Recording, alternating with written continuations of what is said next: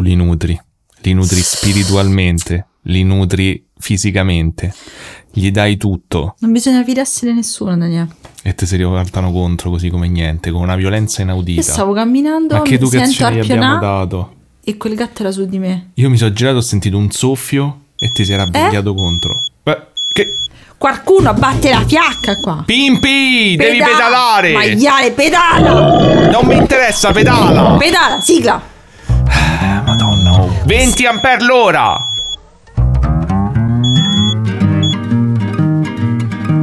Hai visto ieri mattina sul giornale? Dice che hanno accoppato il sor Pasquale. C'è chi dice che la moglie gli l'alieni o i satanisti. Però è inesatto ce lo spiega brivido guatto. E... Beh, se non avete colto questa introduzione così raffinata, Eh, non avete non avete visto- sentito il, avete il visto. scorso episodio. È tornata la maestra! Basta con le supplenti buone, dolci che vi fanno gli episodi fatti bene. È tornata la maestra. E quindi fa schifo questo episodio? Hai fatto peggio per compensare? No, no, ho fatto subito una presa a male perché volevo Ah, ok. finalmente ri- Perché la mia invece era stata proprio una- un No, vabbè, divertimento divertimento, pazzesco. ma perché tu, capito, cioè non c'hai quella drammaticità e quell'empatia che, che è mia praticamente. Beh, possiamo toglierci subito sta cosa de, de torno, visto che tutti mi chiedete dell'aggiornamento sul caso di Via Poma. E, allora, non ho approfondito perché onestamente dopo il- la full immersion che ho fatto non ce la Basta, potevo fare. Nel senso, non ho approfondito abbastanza, però eh, ho visto di che si tratta. Onestamente, raga, boh, cioè, nel senso che. mm, Non lo so. eh, Grazie, cioè è stato davvero importante questo aggiornamento. esatto, basta. Cioè, nel senso che comunque la, la- la- la tesi dei carabinieri mi sembra una cosa fantascientifica. E il PM ha detto: Scusate, ma non ci stanno manco prove circostanziali per questa cosa. Quindi, fino a che non esce qualcosa di più concreto, mi sembra un po' Vabbè, campata stare- per aria. staremo a Come vedere. altre piste che ci sono state fino adesso, anche tutte. Staremo a vedere.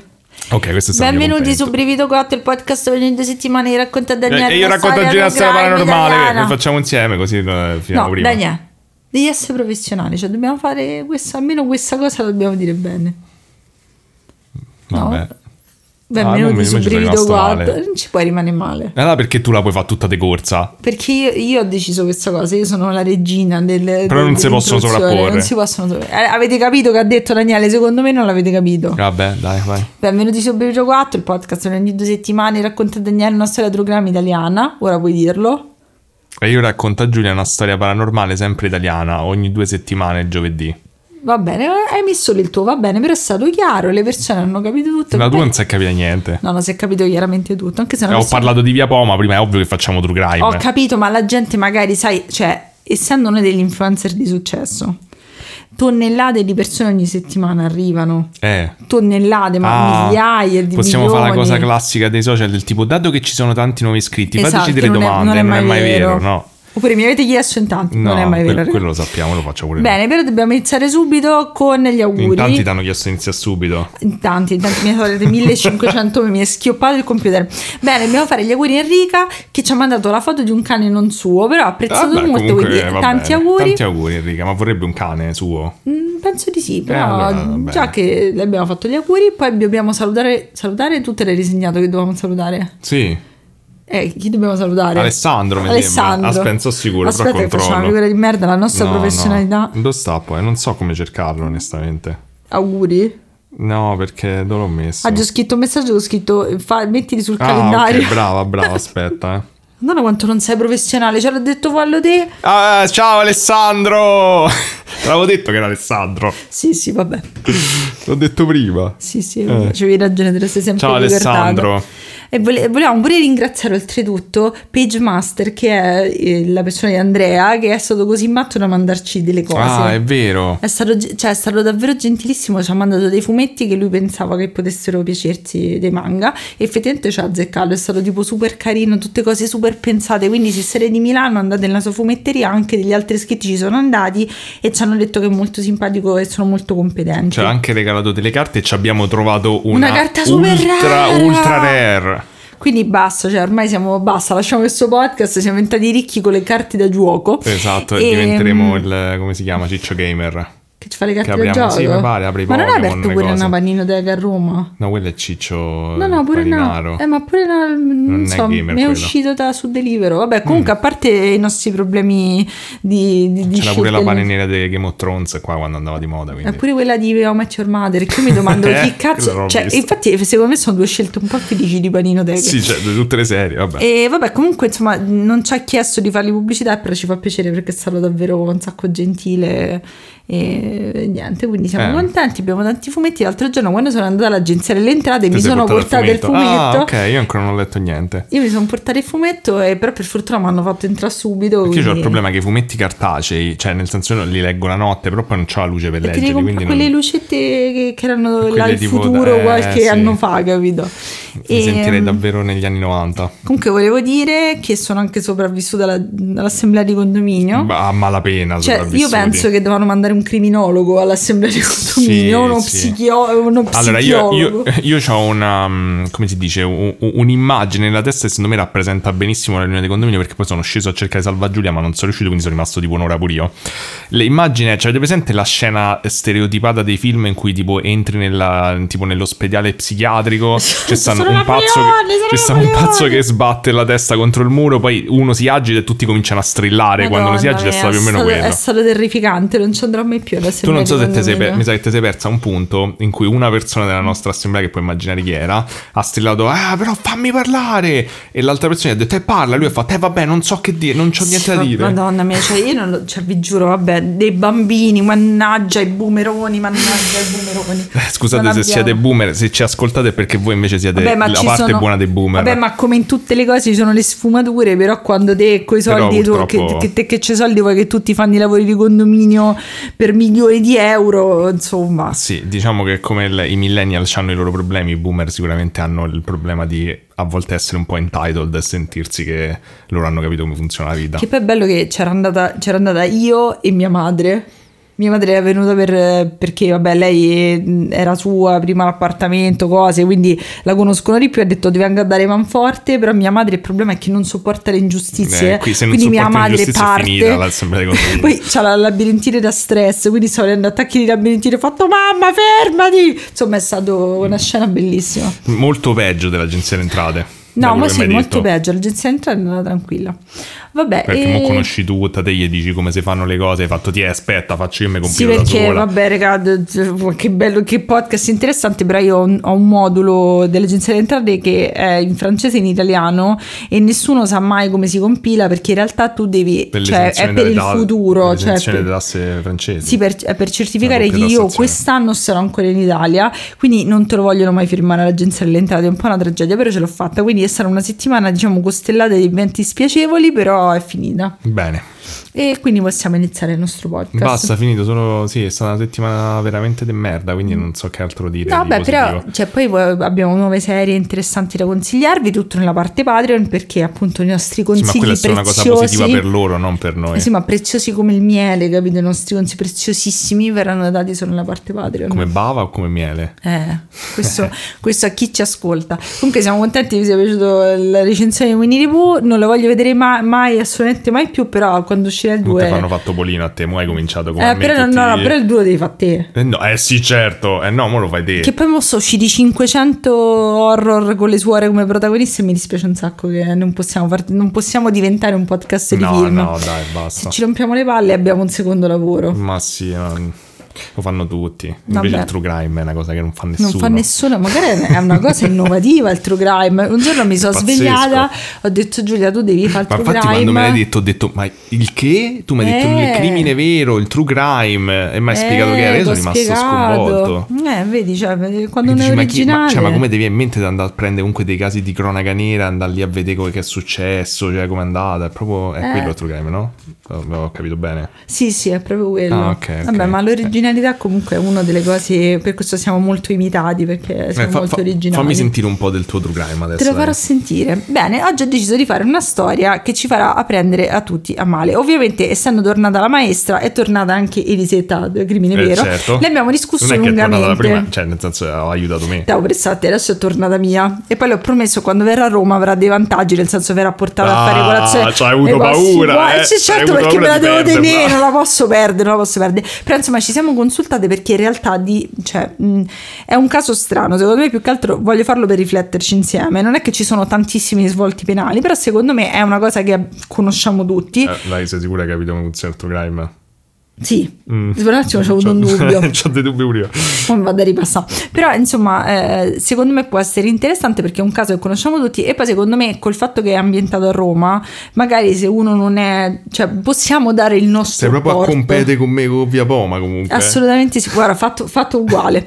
Bene, allora le mie fonti sono Sky Crime, Roma Today, La Repubblica, fanpage e tutto ciò che ho trovato in giro perché appunto non ci sono tantissime informazioni. E, e oggi andremo a parlare del caso, non è come lo definisco io, però così è il titolo con cui è conosciuto, delle baby squillo dei Parioli. Ah, Che lo conosciamo tutti, Eh sì, hanno, fatto, hanno fatto la serie. Bravo, vedi, me si diventa questo piglio da, da persone di True Crime. Bravo, Daniele, continua così. Vabbè, quindi insomma, eh, hanno fatto la serie di Netflix. Che, eh, perdonate, io sinceramente me la sono evitata. No, cioè, in particolar modo le serie, le serie teen di Netflix mm, mi dispiace ma chi se piacciono. c'è la serie te la devi vedere. Ma chi cazzo, ma te la vedi te? Te la vedi te con le due cosette fatte bene? io ho Vabbè, fatto eh, sti spegnete cazzi. qua, questo caso è incompleto Cioè, comunque. sì, inutile. allora devo fare Daniele, scusami, vado un attimo a di là a vedermi a due per tre stagioni di baby e poi torno. Esatto, Che poi eh, oltretutto, persona tipo, seria. cioè, è assurdo che ha avuto tantissimo successo, era tipo terzo a livello mondiale, Sì, mi una cosa incredibile. E quindi valeva la pena vederlo. Assolutamente, immagino la qualità. A me dispiace, un sacco di gente a cui che rilassa, insomma, queste serie di Netflix, però io quelle adolescenziali le, le disprezzo in particolar modo. sono- Li rilassa le serie sulle baby squillo. Eh, magari, non lo so. Va bene.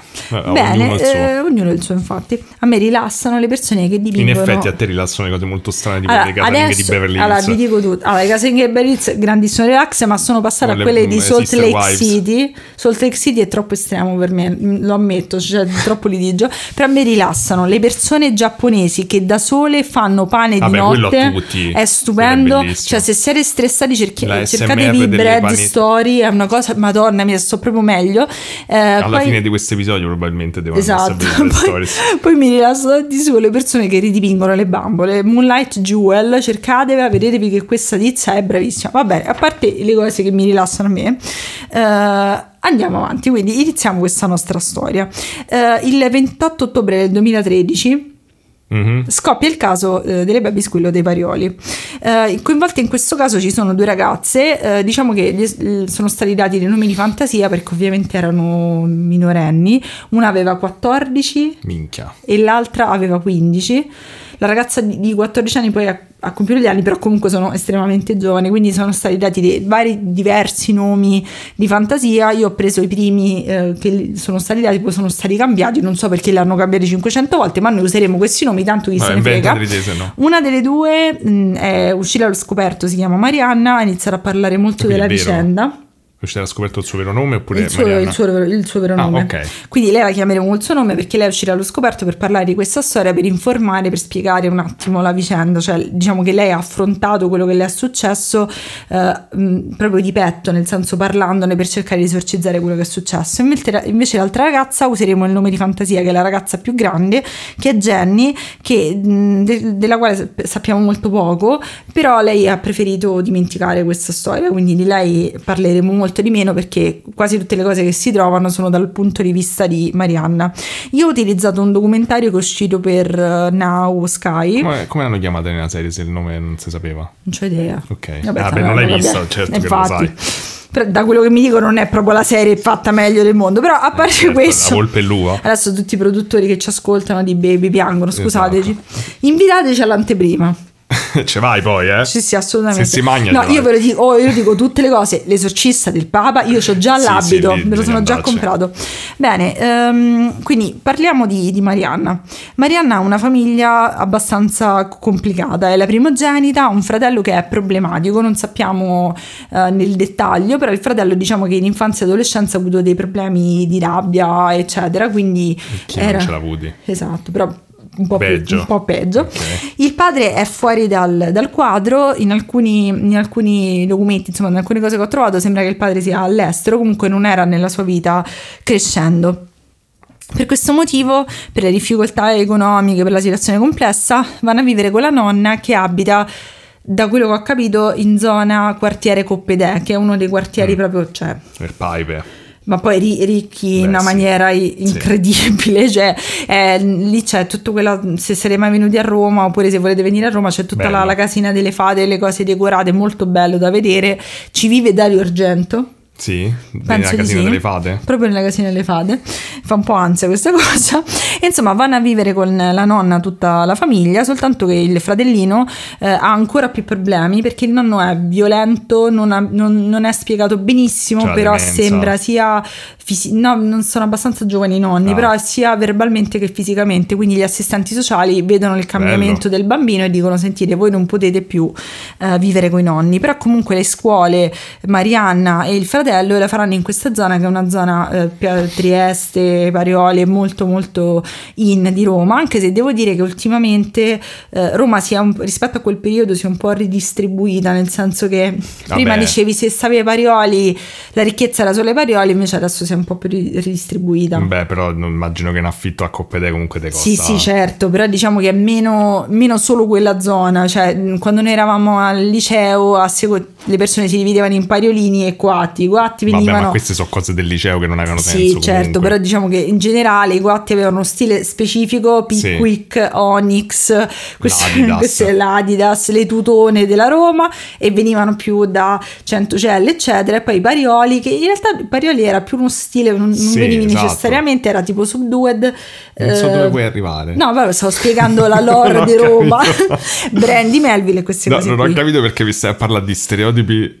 Eh, Cioè, non avevano, come hai detto tu, non c'entrava niente con la collocazione geografica. No, no, no, no, no, però, stavo, però stavo spiegando che comunque Parioli era sinonimo di ricchezza Ah, sì, sì, beh, ma pure adesso. Cioè Pariolino è uno ri- ricconcello, molto leccatino e Cioè, effettivamente... sono zone ricche, ma in realtà pure la zona dove stiamo noi, in teoria è una zona ricca, tipo a 200 metri ci stanno le zone popolari, tipo il Sì, infatti, cioè, non lo so, è... mm, Eh, Roma è strana comunque. Sì, è strana adesso. La Garbatella in teoria è la zona popolare molto ricca. Cioè Sì, non- infatti cioè, è molto. Però comunque, eh, nonostante tutti questi cambiamenti, pariolo rimane proprio la, eh, una parola usata per dire uno leccatino ri- ri- ricconcello. Quindi tutto questo Eh, per dire, però esatto. per spiegare la loro, perché se uno non viene Eh non no, non, so, non capivo, ok. E mm, eh, quindi stavamo dicendo, ehm, gli assistenti sociali consigliano alla madre di andare via e quindi la madre ha un momento molto difficile perché si trova a dover ehm, guadagnare da sola come geni- genitore single, avere il figlio con queste problematiche, poi non, non sappiamo nel dettaglio, quindi ne parleremo,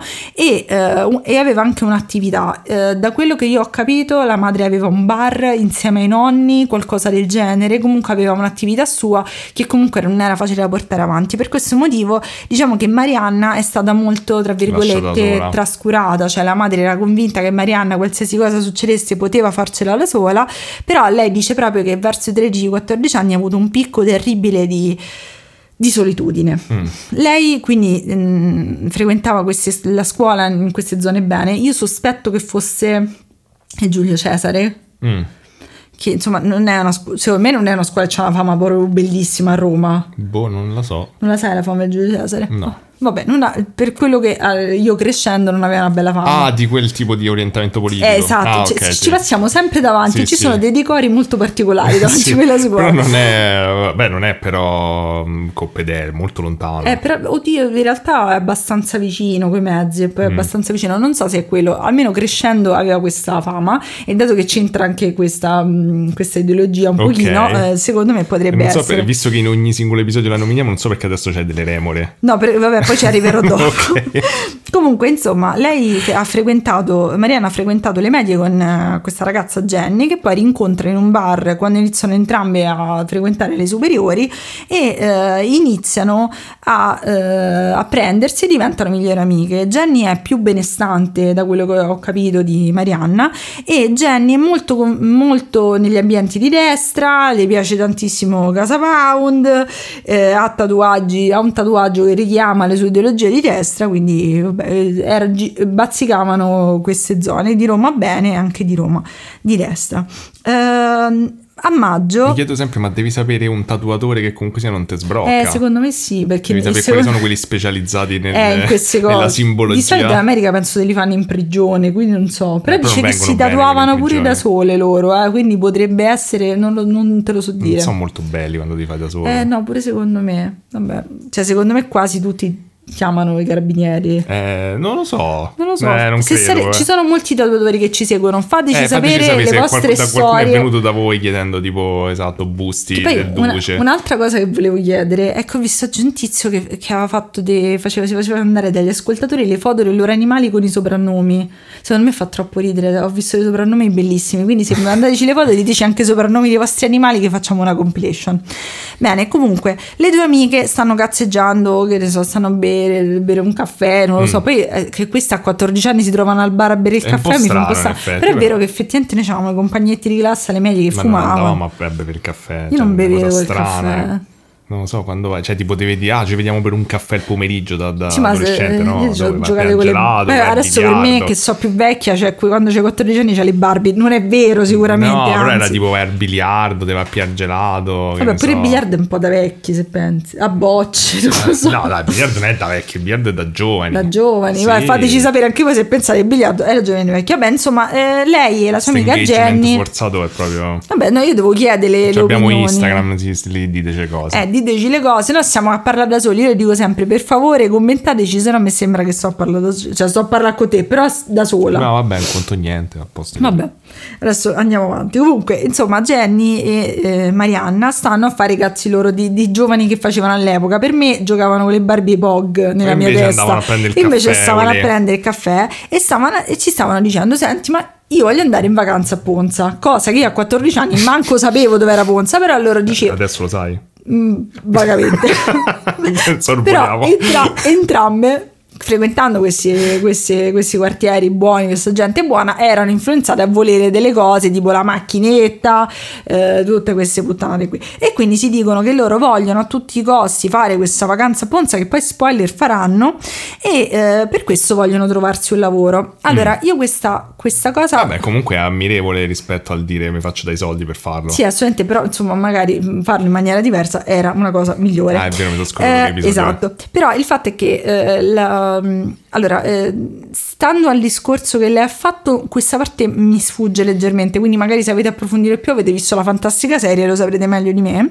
Però insomma, loro cercano praticamente con annunci di lavoro tanti soldi eh, un att- in due, due giorni Su Google. su Google e Immagino arrivano su questo bacheca annunci che io oggi ci sono andata Ah, bacheca, certo. Ba- eh, bacheca Bacheca. annunci. Eh, io ho trovato, sono andata sulla parte Non incontri di. Roma e sono ancora traumatizzata. Non ci sono mai Cioè, stato. adesso operatrice olistica è sinonimo di prostituta. Cosa? Operatrice olistica mani morbide. Ma seriamente? Ti giuro, povere operatrici olistiche che Ma si sono no. fatte un culo e mo queste fanno tipo, c'era pieno di vecchie scritto operatrice olistica. Um. Oppure una ha scritto voglio figlio subito. Ma un Ci attimo! vuole almeno nove mesi di Eh, un attimo, cioè magari ci provi un pochetto, invece ha scritto voglio figlio subito. E poi tutti fisico normale, voglio figlio subito, oppure eh, cerco uomo buon carattere e buon lavoro. Figlio subito. Figlio subito. Quindi se volete un figlio subito, andare su Bacheca Annunci. E quindi non insomma... a cercare un figlio su bacheca a sto punto. Eppure secondo me, conta- contate che erano, io trovo solo annunci di cani e di donne Voglio figlio subito. che volevano figli subito e poi una di una gattina Aspetta, ma i poverina. cani scrivevano oppure che erano che volevano cani? No, no che, no, che volevano cedere i cani. Ah, ok. E poi ho visto questo annuncio di una gattina di 9 anni che cercava casa perché i proprietari No, sono morti. c'aveva mani morbide la gattina. Sicuramente, era un'operatrice olistica. Bene. Trovano questo annuncio che poverine, queste erano piccole, loro trovano questo annuncio, ah vi fate tanti soldi subito su Bacheca e eh, praticamente per fare questo, questo, rispondere a questo annuncio e praticamente era chiaro che era un annuncio per eh, cercare persone che si prostituissero.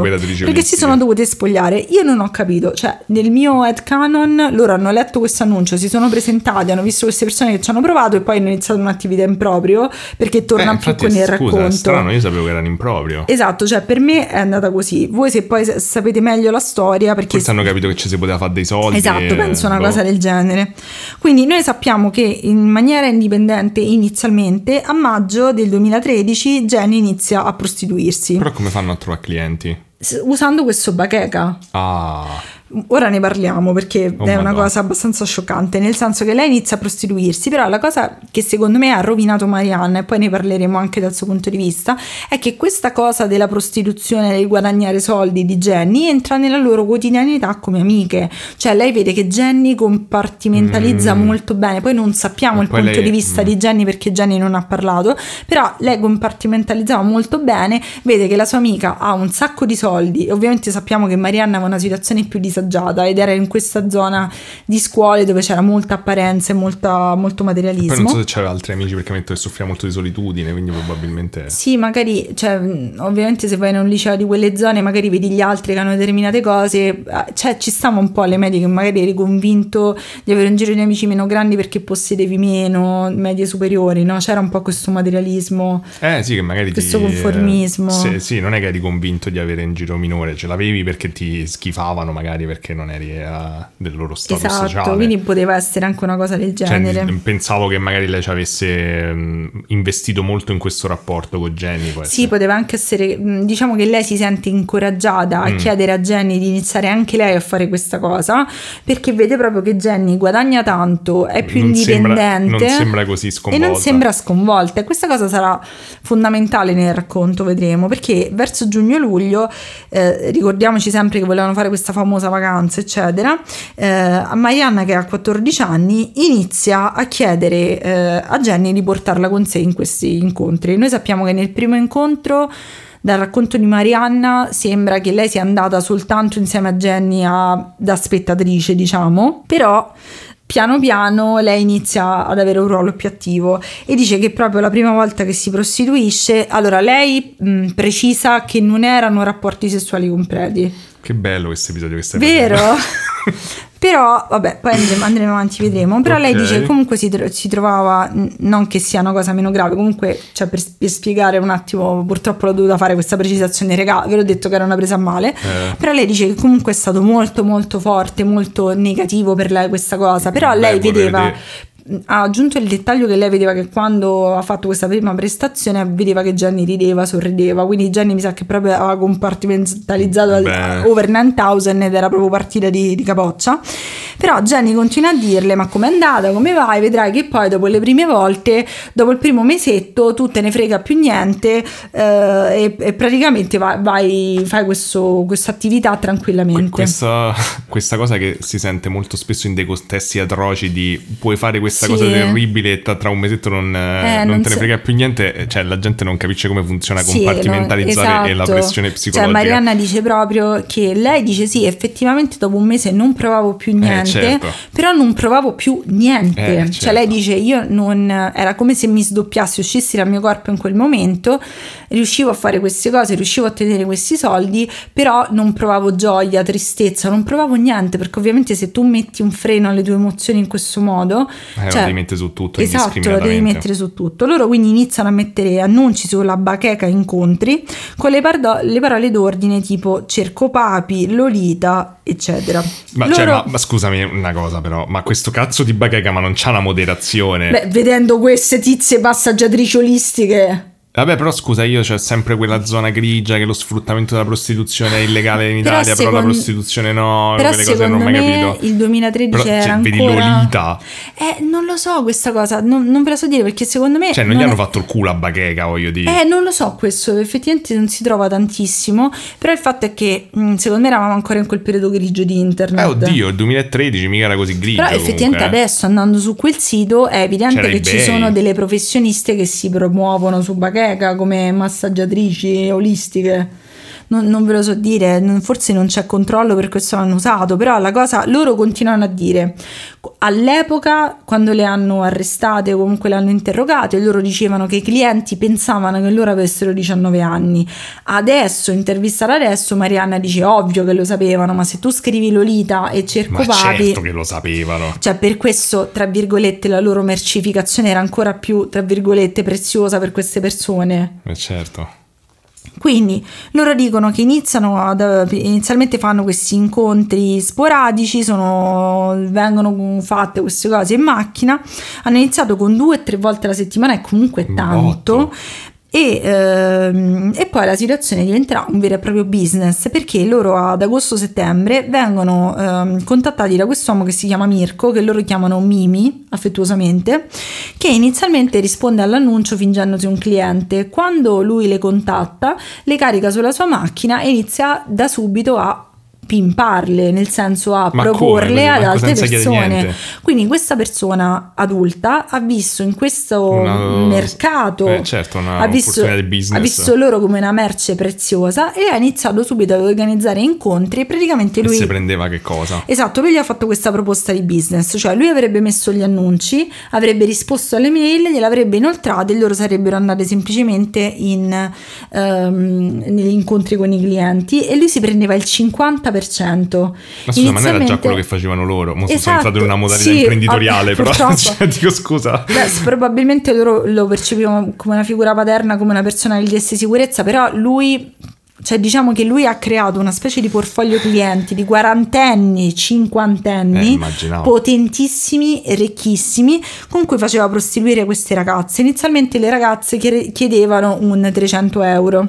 Mm. Lui ovviamente dice io però devo mantenerle contente, devo avere il 50%, quindi ha alzato i prezzi a stecca, ha iniziato proprio un vero e proprio business. La cosa brutta che è figlia... Cioè, quale delle tante cose brutte? Un'altra cosa più brutta, figlia di quegli anni, è che la sorella di questa persona ha parlato varie volte, è di, stata intervistata di, di, Mimmi. di, Mimmi.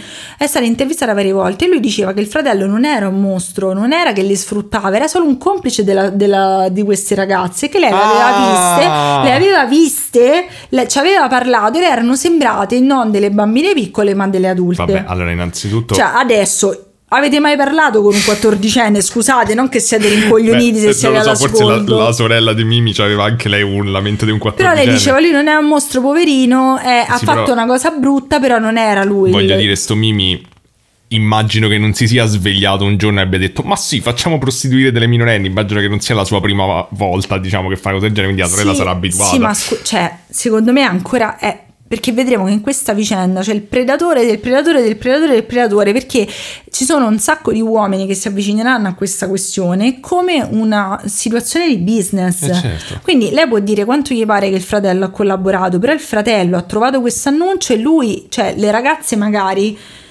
mia opinione ovviamente, magari avrebbero smesso dopo poco perché è una cosa complicata, pure Marianna dice proprio che lei si sentiva che non aveva via d'uscita, voleva essere salvata, voleva uscire da questa certo, cosa. Poi c'è una persona adulta una che persona, fa pressione. Esatto, perché lo, praticamente quello, quello Sei che... entrata in un giro proprio di delinquenza. Esatto, cioè tu non hai più la libertà di smettere perché ovviamente questa persona percepiva uno stipendio da loro, eh, cioè certo. era un uomo adulto che dipendeva dalle, rag- dalle ragazzine. Pos- il, il, il, victim blaming di, di questa questa donna, almeno da quello che ho letto io, poi magari avrà cambiato idea, a me sembra davvero pesante. Poi ci sarà vario victim blaming, quindi andiamo avanti in questa storia. Però insomma sembra che la loro vita, da quando c'era questo Mirko, eh, inizia a girare completamente intorno alla prostituzione, cioè tutto il resto va in secondo piano, perché questo, questa vicenda inizia a giugno e finisce a ottobre, quindi loro tornano a scuola e ovviamente la scuola va in secondo piano e le persone che la preside della scuola, gli assistenti sociali iniziano a vedere come molto mh,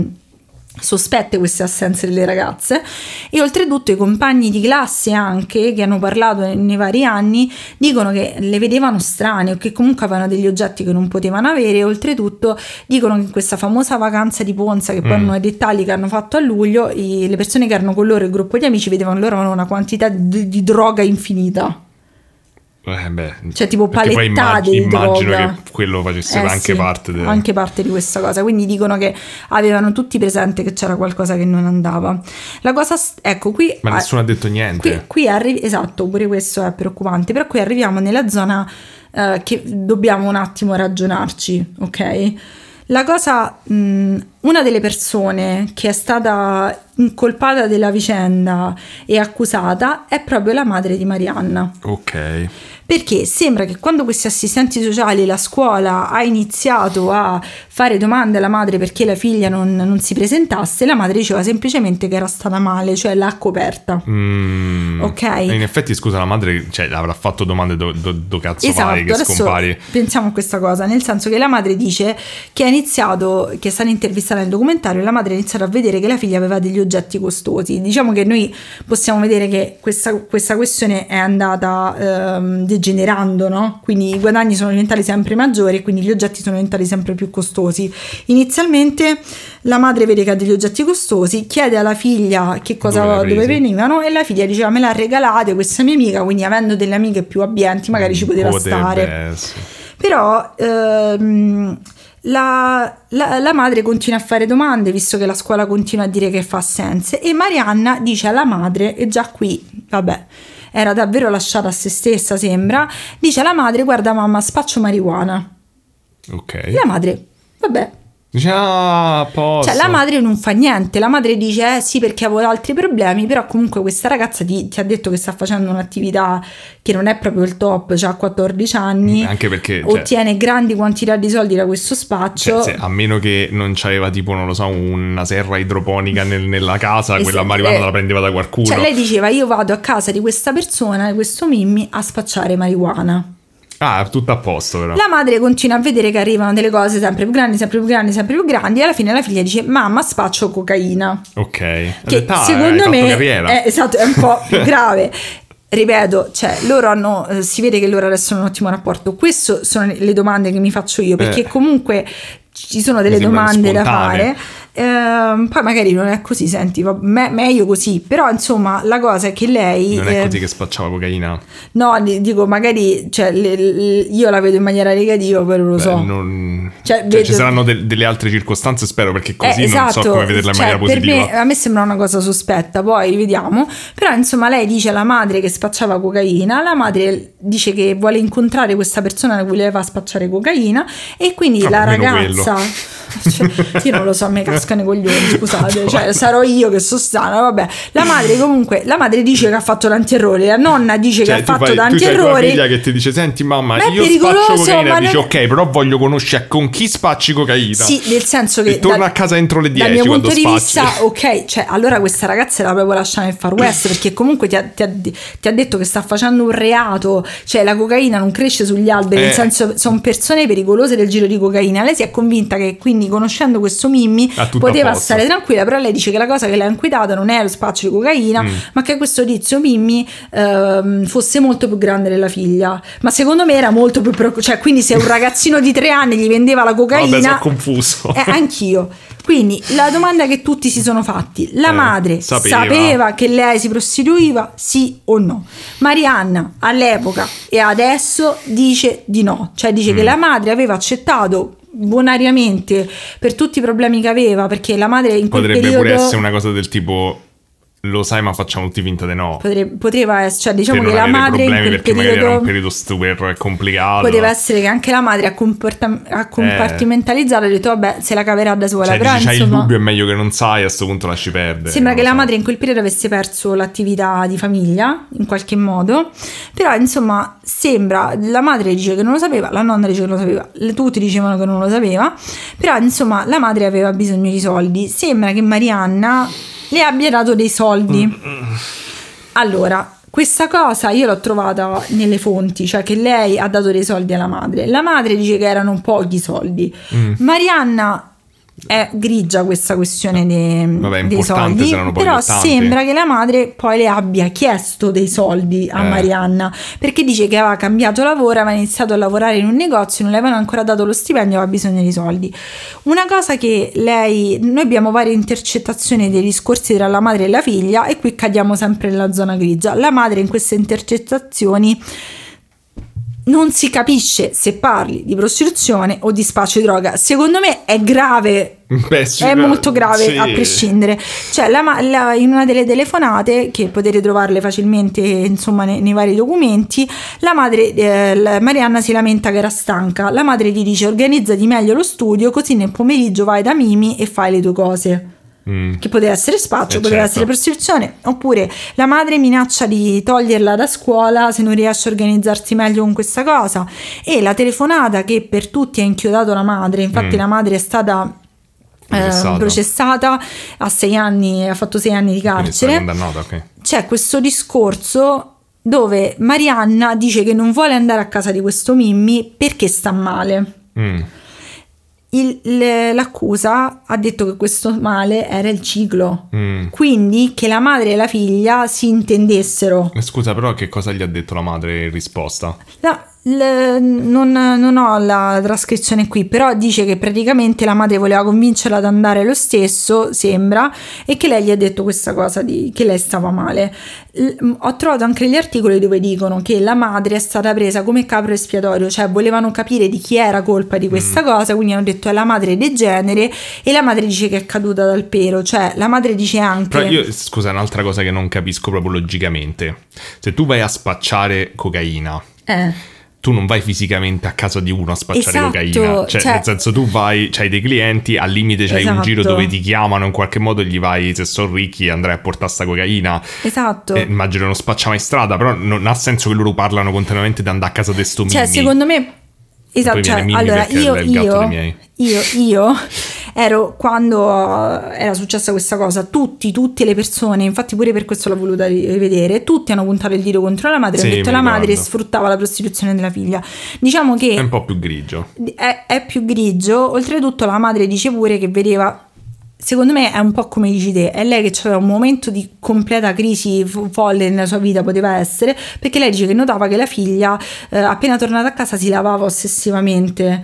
La nonna pure si prende le colpe dicendo non abbiamo capito e Marianna dice io speravo che mia madre e mia nonna capissero Così quello che facevo, così mi fermavano. Però secondo me, sai, cioè, mi, mi fa pensare tanto per continuare a parlare di cose divertenti questo episodio, pure agli abusi in famiglia, no? Tu Eh, spesso c'hai comunque... delle madri che sono che totalmente lo sanno, ottuse. però alla fine cioè, è che è una realtà talmente difficile da accettare che a quel punto ti entri in, un, eh, in una sorta di negazione. Che poi è, è- diciamo che la cosa che mi fa riflettere è che Marianna e la madre ora sono molto vicine, anche se io all'epoca ho ehm, avevo letto che gli avvocati avevano chiesto, avevano fatto chiedere a Marianna i danni al- alla madre. alla madre e anche all'altra ragazza, quindi non lo sappiamo. Ad esempio, c'è un- anche una ragazza che viene intervistata che conosceva le che andava a scuola con entrambe, che dice che la madre di Marianna era molto chiacchierata come persona, però non scende nei dettagli. Quindi io non lo so. Cioè, nella mia mente io avevo scontato questa cosa della Vabbè, madre. il fatto che siano vicine, secondo me, non è un indicatore Eh, non- niente. alla luce, alla luce di, di come si rapportano tra di loro oggi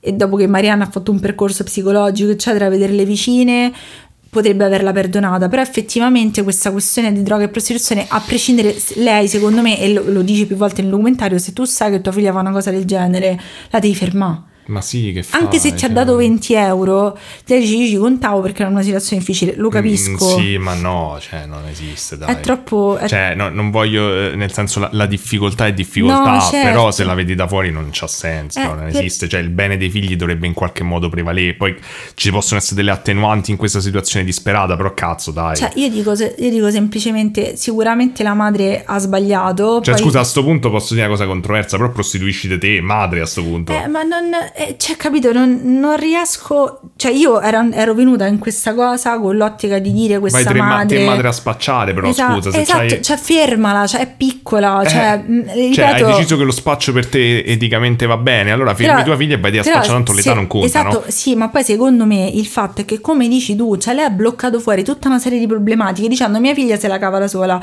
Purtroppo noi che siamo figlie femmine, noi le le persone femmine che ci ascoltano, eh, le persone che si identificano tutto quello che pare, però dico semplicemente che sappiamo che spesso i genitori ah, iper responsabilizzano le figlie femmine perché dicono vabbè tu ce la puoi fare magari c'è più protezione per i figli maschi. Tante situazioni complicate ad esempio nella mia adolescenza mia madre ha dato per scontato che io ce la potevo fare eh, quando invece eh, a volte ti prendi sulle spalle un peso eccessivo. Però dico a prescindere la madre non riesco a capire come non ha fatto a fare l'associazione droga criminalità organizzata pericolo per mia figlia. Però scusa eh, stavo riflettendo anche su sta cosa che ho appena detto stavo ripensando a questa cosa che ho appena detto, perché secondo me c'è qualcosa di strano. Cioè, allora, se tu dici, io so che mia figlia spaccia, ok? Sì. Io ho problemi di soldi. Sì. Aspetta, per me lo spaccio è una cosa che eticamente va bene. Conosco una persona che mi fa spacciare. Sì. Poteva spacciare anche la madre, facevano il doppio dei soldi. Guarda, io dico... eh, Aspetta, sì. dico, se tu sai che tua figlia si prostituisce che quel giro e quei soldi arrivano solo dal fatto che tua figlia si prostituisce a quell'età, allora ha senso che tu non lo puoi fare. Certo. Cioè, nel senso, non ha, non ha senso che se tu sei disperato e hai Guarda, bisogno di soldi non spacci. dobbia- dobbiamo pensare al fatto che comunque tutto questo è successo in un brevissimo lasso di tempo. Cioè, lei- dopo che la madre ha scoperto questa cosa della cocaina, gli arresti sono partiti dopo poco. Quindi non sappiamo che se fosse andato avanti tanto tempo che cosa fosse successo. Cosa Però sarebbe? sarebbe, scusatemi, eh, vabbè, basta, madonna mia. Vabbè, comunque Però- la, la situazione, aspetta, eh, non è finita. nazi. Eh, Eh, non sono nella bene. posizione di farlo, No. ma... Ah, eh, aspetta, andiamo avanti perché c'è, c'è Vabbè, altra vabbè, roba di vai. cui parlare, poi magari traiamo le conclusioni. Però era questo il discorso che volevo avere anche con voi, che cosa ne pensate. Magari faremo... Mi stai da del voi. A te sì sì. allora, verso settembre-ottobre, quindi siamo a ridosso degli arresti, eh, Mimmi affitta un appartamento ai Parioli. Questo appartamento era di un caporal maggiore dell'esercito. Ok. E sembra che quindi in questa Vabbè. cosa tanti uomini adulti iniziassero a partecipare perché ci vedevano un business. Lui, ehm, lui viene da un paese che si chiama Scanno, una cosa del genere, e tutti nel paese lo difendevano, cioè era un bravo ragazzo, secondo noi non aveva capito che erano minorenni, sentite... Cioè, Beh, non, non- è, scusate, allora, per scusatemi, l'aggravante, non dico però... tagliala come un albero e conta i cerchi, però dato che erano quasi tutti uomini dai 40 ai 50, pure Comunque. 60, ce l'ave- uno di questi ce l'avrà una figlia che fa questa, una bambina, questa, una bambina, sono la stessa cosa. Diciamo che la differenza tra legale e è una bella cosa comunque sia ce passa, ecco, non è Esatto. necessariamente coincidono. c'è un sacco di gente si è, si è accodata a questo business disgustoso, terrificante, basato su queste povere ragazze che avevano delle- del- dei, pro- dei problemi affettivi nella loro vita. Però, insomma, lui affitta questo appartamento e lei racconta che stavano tutto il giorno in questo appartamento ascoltando musica e aspettando il cliente successivo. L- Non sappiamo il riflesso dall'altra parte, però sembra che la madre della- dell'altra ragazza verso ottobre abbia denunciato la situazione, tanto che il 23 ottobre del 2013 bussano alla porta di Marianna e della madre ai carabinieri e portano via la madre. Ok. La madre viene arrestata, la madre dice ai carabinieri ma perché cosa mi ha arrestato e loro gli dicono per sfruttamento della prostituzione minorile. La madre dice l'ha detto nel documentario che dice al carabiniere secondo me non è una buona idea io credevo che mia figlia spacciasse solo cocaina e il carabiniere ha detto signora che cosa sta dicendo? Lo dice anche il carabiniere. Quindi la, mm, la madre viene arrestata. Vengono arrestati cinque degli aguzzini degli sfruttatori di questa Che però, storia. che però questa reazione, se ci pensi, è un po'. Rende un po' più verosimile la sua versione perché sembra Eh, che sì. sei sconvolto e dici una cosa senza Dici una cosa del genere, e carabinieri. non ti, rendi, non ti proteggi Infatti la madre non aveva neanche capito che la stavano arrestando. Lei dice proprio mi sono trovata a Rebibbia, ho detto vabbè, mo torno a casa e poi è tornata dopo sei anni. Però la cosa, vengono arrestati quindi cinque degli sfruttatori di questa questione delle ragazze, ehm, tra i quali appunto questo Mimi che lo, lo condannano a dieci anni di carcere e poi cinque clienti. La questione dei clienti è molto grigia perché io per questo non volevo farla, perché di questi clienti che erano circa 60-70 Eh, persone, che c'erano tra persone- giornalisti, eh, politici, eh, qualsiasi persona, c'erano pochissime persone, tra virgolette, comuni, erano solo persone molto ricche. Non si sa chi sono, non si sa quanto gli, han- quanto gli abbiano dato, che cosa sia successo, ne sappiamo soltanto uno e adesso ne parliamo. Eh, E, e questa uno. cosa torna nel cerchio, Eh, esatto. esatto, mi ricordo uno Ehm, diciamo che si scopre, c'è una lista di clienti che eh, ovviamente queste persone che sfruttavano la prostituzione ragazze avevano, che non è mai stata fatta trapelare per, per intero, però sappiamo che alla fine venivano chiesti circa 1000 euro per um, avere entrambe le ragazze per tutto il giorno e in questa, Per in alcune... Per tutto il giorno. E in alcune fonti io ho trovato che c'era una differenza di prezzo per protezione o no. Marianna continua a dire tuttora che, non- che i rapporti erano- non erano completi, lei diceva. continua a dire che non erano completi. Io questa cosa non lo so, l'ho trovata in una fonte soltanto, Vabbè, ve lo non- dico. non- non e non voglio approfondire neanch'io. Quindi Marianna dice che la nonna e la madre scoprono della sua prostituzione e poi tutto il mondo, lei dice io non, cioè, non avevo capito quanto questa cosa che io ho fatto avrebbe avuto una risonanza perché all'epoca se ne parlava tantissimo Mm. ogni giorno al TG e tutto il resto e questo torna col fatto che lei era davvero piccola, lei aveva appena compiuto, aveva compiuto 10 anni, sì 10 anni, Oddio santo. 10 giorni prima aveva compiuto 15 anni. Eh, lei viene messa in una casa famiglia e lei dice proprio che sia lei che Jenny vengono messe in una casa famiglia. Jenny si sa soltanto che ha perso completamente i rapporti con i genitori e che non vuole far sapere a nessuno quello che ha passato. Quindi trovo ancora più indelicata la serie di Netflix. Eh, infatti, e a io spero che quello. loro abbi- loro abbiano percepito ehm, qualcosa perché si sono dovute rifare totalmente una vita. Soprattutto Marianna dice: Io mi sono viziata tra virgolette avevo tutto in quel periodo, mi riempivo il mio vuoto con le cose, sono uscita da questa situazione che mi sono dovuta tra virgolette rieducare ad avere una Vabbè. visione del futuro, che è una cosa buona, una visione del futuro, una visione di quello che volevo fare nella vita. Cioè, non mi sembra un passo indietro. No, esatto, anzi un passo avanti, lei è molto, cioè se l'ascolti eh, ha rilasciato parecchie interviste in questo periodo, è una persona molto eh, tosta, cioè una proprio una persona bella, interessante. Lei dice infatti che la casa famiglia le ha salvato la vita perché lei ha ricominciato a progettare per il suo futuro, perché dice che proprio la mia quotidianità ero stanca fisicamente e mentalmente. E lei si è diplomata in grafica, adesso ha 23-24 anni, quindi in un certo senso apparentemente ha, vi- ha vissuto una vita, eh, una vita di problemi negli anni in cui dovresti averne un po' di meno, insomma. Quindi, come vi dicevo, a questo Mirko hanno, da- hanno dato 10 anni, però la persona che si sa che è stata accusata di mh, essere stato cliente di questi ragazzi è il marito di Alessandra Mussolini. Eh, io ho trovato una recente intervista di Alessandra Mussolini dove dice che non perdonerà mai il marito ma che comunque è suo marito quindi ci rimane indietro però Certo. visto che lei era super Vabbè. ci rimane insieme però visto che lei è molto fan della, della famiglia insomma però diciamo che mm, sotto quel video quasi tutti i commenti sono boh io uno che va con eh, le mm, ragazze le danni mia figlia. Gli- a lui gli hanno fatto davvero poco perché gli hanno fatto soltanto una multa di 1800 euro che immagino perché, che per queste persone non sia, niente, non, non sia niente. Oltretutto cioè non sappiamo i nomi di nessuno perché sono persone potenti. Ad ora se uno cerca Tra chi l'altro è c'è comunque un link con Via Poma, secondo me, in questa storia. eh, potrebbe essere Cioè, nel senso, quantomeno di questo divario, cioè di ancora una volta un quartiere ricco, ancora Sì. una volta questo divario tra le- in qualche modo le vittime, se vogliamo, di Eh, questa sì. storia. E, mm, e effettivamente chi poi ha pure forse un trattamento di favore, non Cioè, lo so, io sono rimasta- non, non devi dire i nomi, però.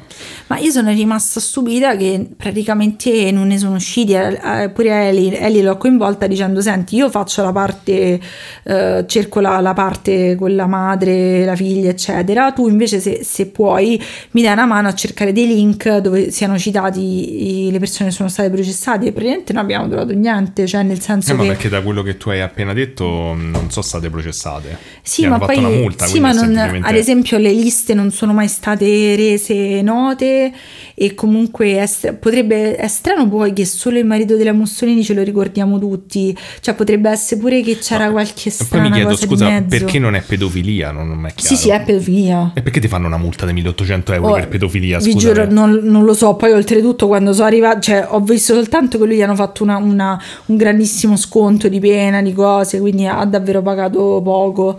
E- però, boh, cioè, che poi mi sorprende un sacco perché un ricordo che io avevo è che coinvolto in questa storia c'era un conduttore sportivo all'epoca E la cosa assurda è che invece avevo sbagliato perché questo conduttore sportivo era, è stato provato che ha chiesto favori sessuali in cambio di cariche all'interno della RAI, però questa persona adesso se ne parla tranquillamente nei giornali, cioè secondo me l'Italia è davvero, è davvero un paese strano, da una parte abbiamo l'America che ha la cancel culture che sei morto, Sì, da in noi Italia non è così. puoi tornare dopo un po' di tempo. Basta Cioè- che non bestemmi Eh, stavo dicendo quello, se Sì, tu non bestemmi, fare. sei- c'era, non mi ricordo, c'era un tizio, un cantante, una cosa del genere che ha bestemmiato morto, Mai più. pure i cecchini morto, e invece se, se fai le peggio schifezze Sì, dopo sì, un po' vai poi... con le prostitute minorenni, va benissimo. anche se ad esempio, cioè per la questione della cancel culture, adesso stavo parlando stamattina con Daniele, c'è tutta la questione di Gypsy Rose, che è l'eroina del true crime praticamente, che sta diventando un po' spinosa da questo punto di vista, nel senso che adesso ho visto pochi minuti fa un'intervista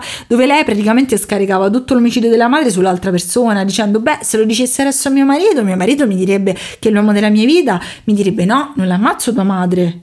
E quindi è colpa del tizio che è sempre giovane tutta la vita. Io non c'entravo niente, ho solo chiesto, lui ha fatto. Mm. Cioè, che insomma ci sono vari problemi in questa storia.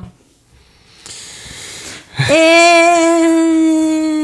Oh, sarà, ti stavo a dire sarà che non c'ero abituato, ma no, in realtà ci sono abituato perché ho fatto io il true crime, ma questa mi ha proprio mi ha dato una bella botta. Eh, è, è molto... Perché mm, Sì, ma pure, pure la questione che lei dice proprio io cercavo di colmare il vuoto con le cose, cioè effettivamente se vedi un'altra cosa che mi ha ma fatto scusa, come hanno fatto a fare victim shaming e victim blaming su... Eh, perché diceva che loro non si capivano, cioè che loro cioè, dicevano da Dicevano, quello che "No, ho vabbè, gli letto, piaceva fare loro, prostitute, loro quindi- hanno iniziato da sole, poi le altre persone si sono accodate. Sì, ma scusa, erano minorenni e Sì, comunque ma- sia te dici che le persone minorenni non sono responsabili Esatto, della loro infatti- sessualità perché in teoria appunto non, non lo sono e quindi Sì, ma poi- infatti è stato importante fare il documentario questo qua che ho visto io su Sky.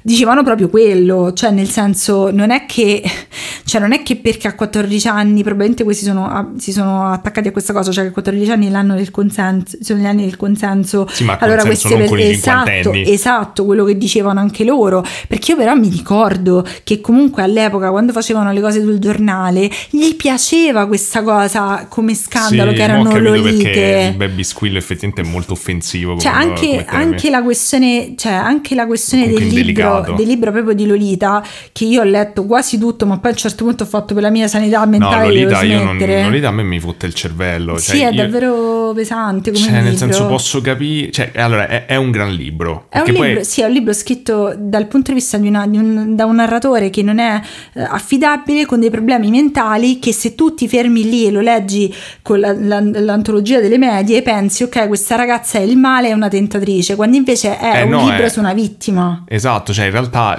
però la cosa terribile è che è talmente scritto bene che Sì, effettivamente cioè, il narratore sembra completamente convinto che le cose che sta facendo siano, siano giuste, quindi pensi anche il- Esatto. lo scrittore le condona. Cioè, eh, devo dire che io ho, dovuto, ho, smesso di, ho smesso di leggere libri perché mi faceva impressione, però posso, cioè, capisco che comunque è, inter- è molto. Il film secondo me non lo so, non è riuscito molto a dare Eh, però cosa. noi non abbiamo visto il, il primo, abbiamo visto, il visto- secondo. Eh. Il remake abbiamo visto, Eh. secondo me forse il remake non era. E poi è molto problematico per tanti problemi che eh, Mm. ci sono successi da due quinte in quel film al secondo. Però dico semplicemente che nel nostro modo di dire Lolita è rimasta come un'immagine, non è un'immagine tragica, è un'immagine solare, se tu ci pensi. Quando dici Lolita... No, per me è un'immagine tragica. Sì, però nel- nella, come si dice, nella cultura comune Lolita non è Sì, una forse è la- ragazza... la, bambina provocatrice. dico, Esatto, che cioè schifo. non è, una, non è una tragedia e questa è, queste, queste di queste due ragazze è una tragedia, cioè è, è proprio questo, cioè io non ho visto cioè, la lei- serie di Netflix, però io trovo terribilmente rispettoso se una delle due serie, se una delle due non vuole sapere niente ecco è la stessa cosa di quello che è successo. Io non ho visto la serie Pam and Tommy su Pamela Anderson perché Pamela Anderson ha detto io non lo voglio vedere non voglio che voi fate la mia storia non voglio che voi mi usate. E loro hanno fatto la serie lo stesso. Cioè questa di Netflix cioè se questa ragazza non vuole che se ne parli vuole che si cancelli questa cosa per il suo percorso psicologico lo trovo molto basso fare la serie su questa cosa. Poi magari la serie più bella del mondo raga non l'ho vista cioè mia, mea, col- mea colpa però è, eh, secondo me non è proprio il top. Io non so che poi come si sono rapportati con le ragazze, se Netflix ha fatto qualcosa, però comunque non è proprio il massimo. Sì, vabbè, ma è una fi- cioè, mo non l'ho vista manco io, però non riesco a pensare come Netflix possa fare seriamente una serie del genere e non renderla una feticizzazione di sta storia. Sì, ma anche Pam e Tom stesso, cioè Pamela Anderson ha detto io sono rimasta, che poi non era Netflix, era HBO se non sbaglio, detto io sono rimasta traumatizzata da questa cosa perché non volevo rivederla, non volevo che mio figlio rivedesse me interpretare un'altra persona e faceva delle cose che magari non pensavo in quel momento. Cioè è traumatico, io spero che loro non l'abbiano vista. Non lo so, però noi do- dobbiamo avere qualcosa con cui intrattenerci e paghiamo Netflix. Ma, e ma- scusa Netflix, serie. ma che Cristo, cioè fai la quattordicesima serie di, di Stranger Things con loro con la barba che sono diventati alcolizzati, fai, inventa delle storie nuove, fai Bridgerton. Se e- ci stanno i soldi, eh, il problema Cioè, c'è. per me, vabbè, io sarò io cosa. che ho le perle, che, che sono sconvolta, però quando ho smesso di studiare queste storie ho fatto, secondo me, ci sono tante altre storie che uno può Non so, non so perché mi ha veramente. Mi ha veramente... Ma perché? È tutto Vabbè, però leggerissimo. so- sono abituato, di solito sono preparato ai tuoi casi, ma questa mi ha proprio dato una botta, non Eh lo sì, so. no, cioè, guarda- pensare che comunque ci stanno, tra l'altro, capito, dei cinquantenni che sono pronti a predare, perché tu a 50 anni lo sai che queste, queste bambine comunque sia hanno chiaramente dei problemi No, se stanno in quella oggettifichi, condizione. eh, eh, loro pa- cioè, è, è la cosa che diciamo sempre. Sì, Ti no, scatta questa mercificazione delle persone e non pensi. Cioè, io Sì, non allora vuol riesco dire che a l'hanno già fatto prima, che non sono te le uniche. come padre come non riesci a medesimarti, No, non riesco non ad so. arrivarci. Poi 60-70 persone, cioè una di queste persone che si presenta lì e dice no, sei una bambina, chiama i carabinieri. Eh, è quello dico. cioè- Probabilmente quando, quando Sì, è però- arrivato il tizio ha fatto una selezione di persone. Sì, però vuol dire che, che- venivano anche da fuori Roma. Cioè, tu non, tu non oggettifichi appunto come loro hanno detto, ah, poi dopo un mese t'abitui. Cioè, anche i clienti probabilmente avranno fatto questo processo a un certo punto e non Eh. sarà stata la prima volta e non saranno state le prime bambine. Quindi da qualche altra parte c'è sta chiaramente Sì, qualcosa ma- che non è un equivalente non è stato scoperto. Ma infatti, cioè, mh, io, io pen- ho pensato di, vabbè, una presa male de- terrificante tutto. Sì, però me lo dici sempre. Eh, lo so, però l'ho presa male, però c'erano delle discussioni, cioè secondo me è stato interessante a livello mentale di, di- di ragionamenti di queste cose, eh, de- delle persone coinvolte e tutto. Non lo so, parlarne. paradossalmente la madre appunto non mi ha convinto, però il dettaglio finale del fatto che lei dice ah io pensavo che era solo cocaina ai carabinieri mi dà proprio l'idea di una persona che non si era preparata, qualcosa da dire, effettivamente sei così sconvolto in quel momento che dici una cosa senza renderti conto che ti incriminerà. Beh, diciamo che Perché de- veramente pensavi che era quello, no? Diciamo che un consiglio servi non parlate di cocaina ai carabinieri. Sì, esatto.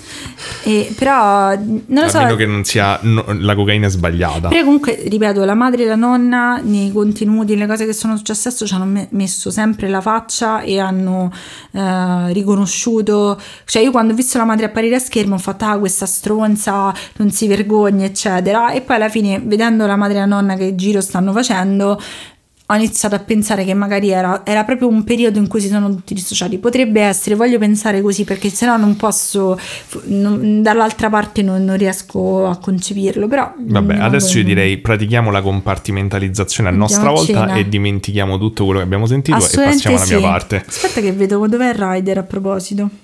Vabbè, dai, iniziamo la mia parte in attesa della nostra cena, poi interromperemo, ma grazie alla magia dell'editing per voi sembrerà tutto come se fosse continuo. Può essere la, la magia dell'editing per farvi mangiare in questo momento? No, quello non posso farlo. Peccato. Ehm, a meno che non ci, non ci siano incidenti tipo l'altra volta col piccante, ma essendo pizza spero di no. Oddio, speriamo di no. L'altra volta è stata una tragedia infinita.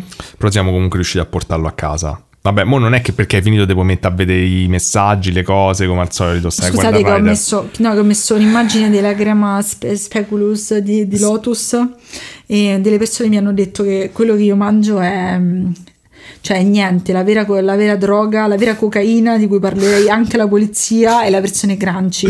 Ah. Hanno detto che quella ti cambia la vita, quindi ho visto che c'è una confezione di un chilo e mezzo su Amazon.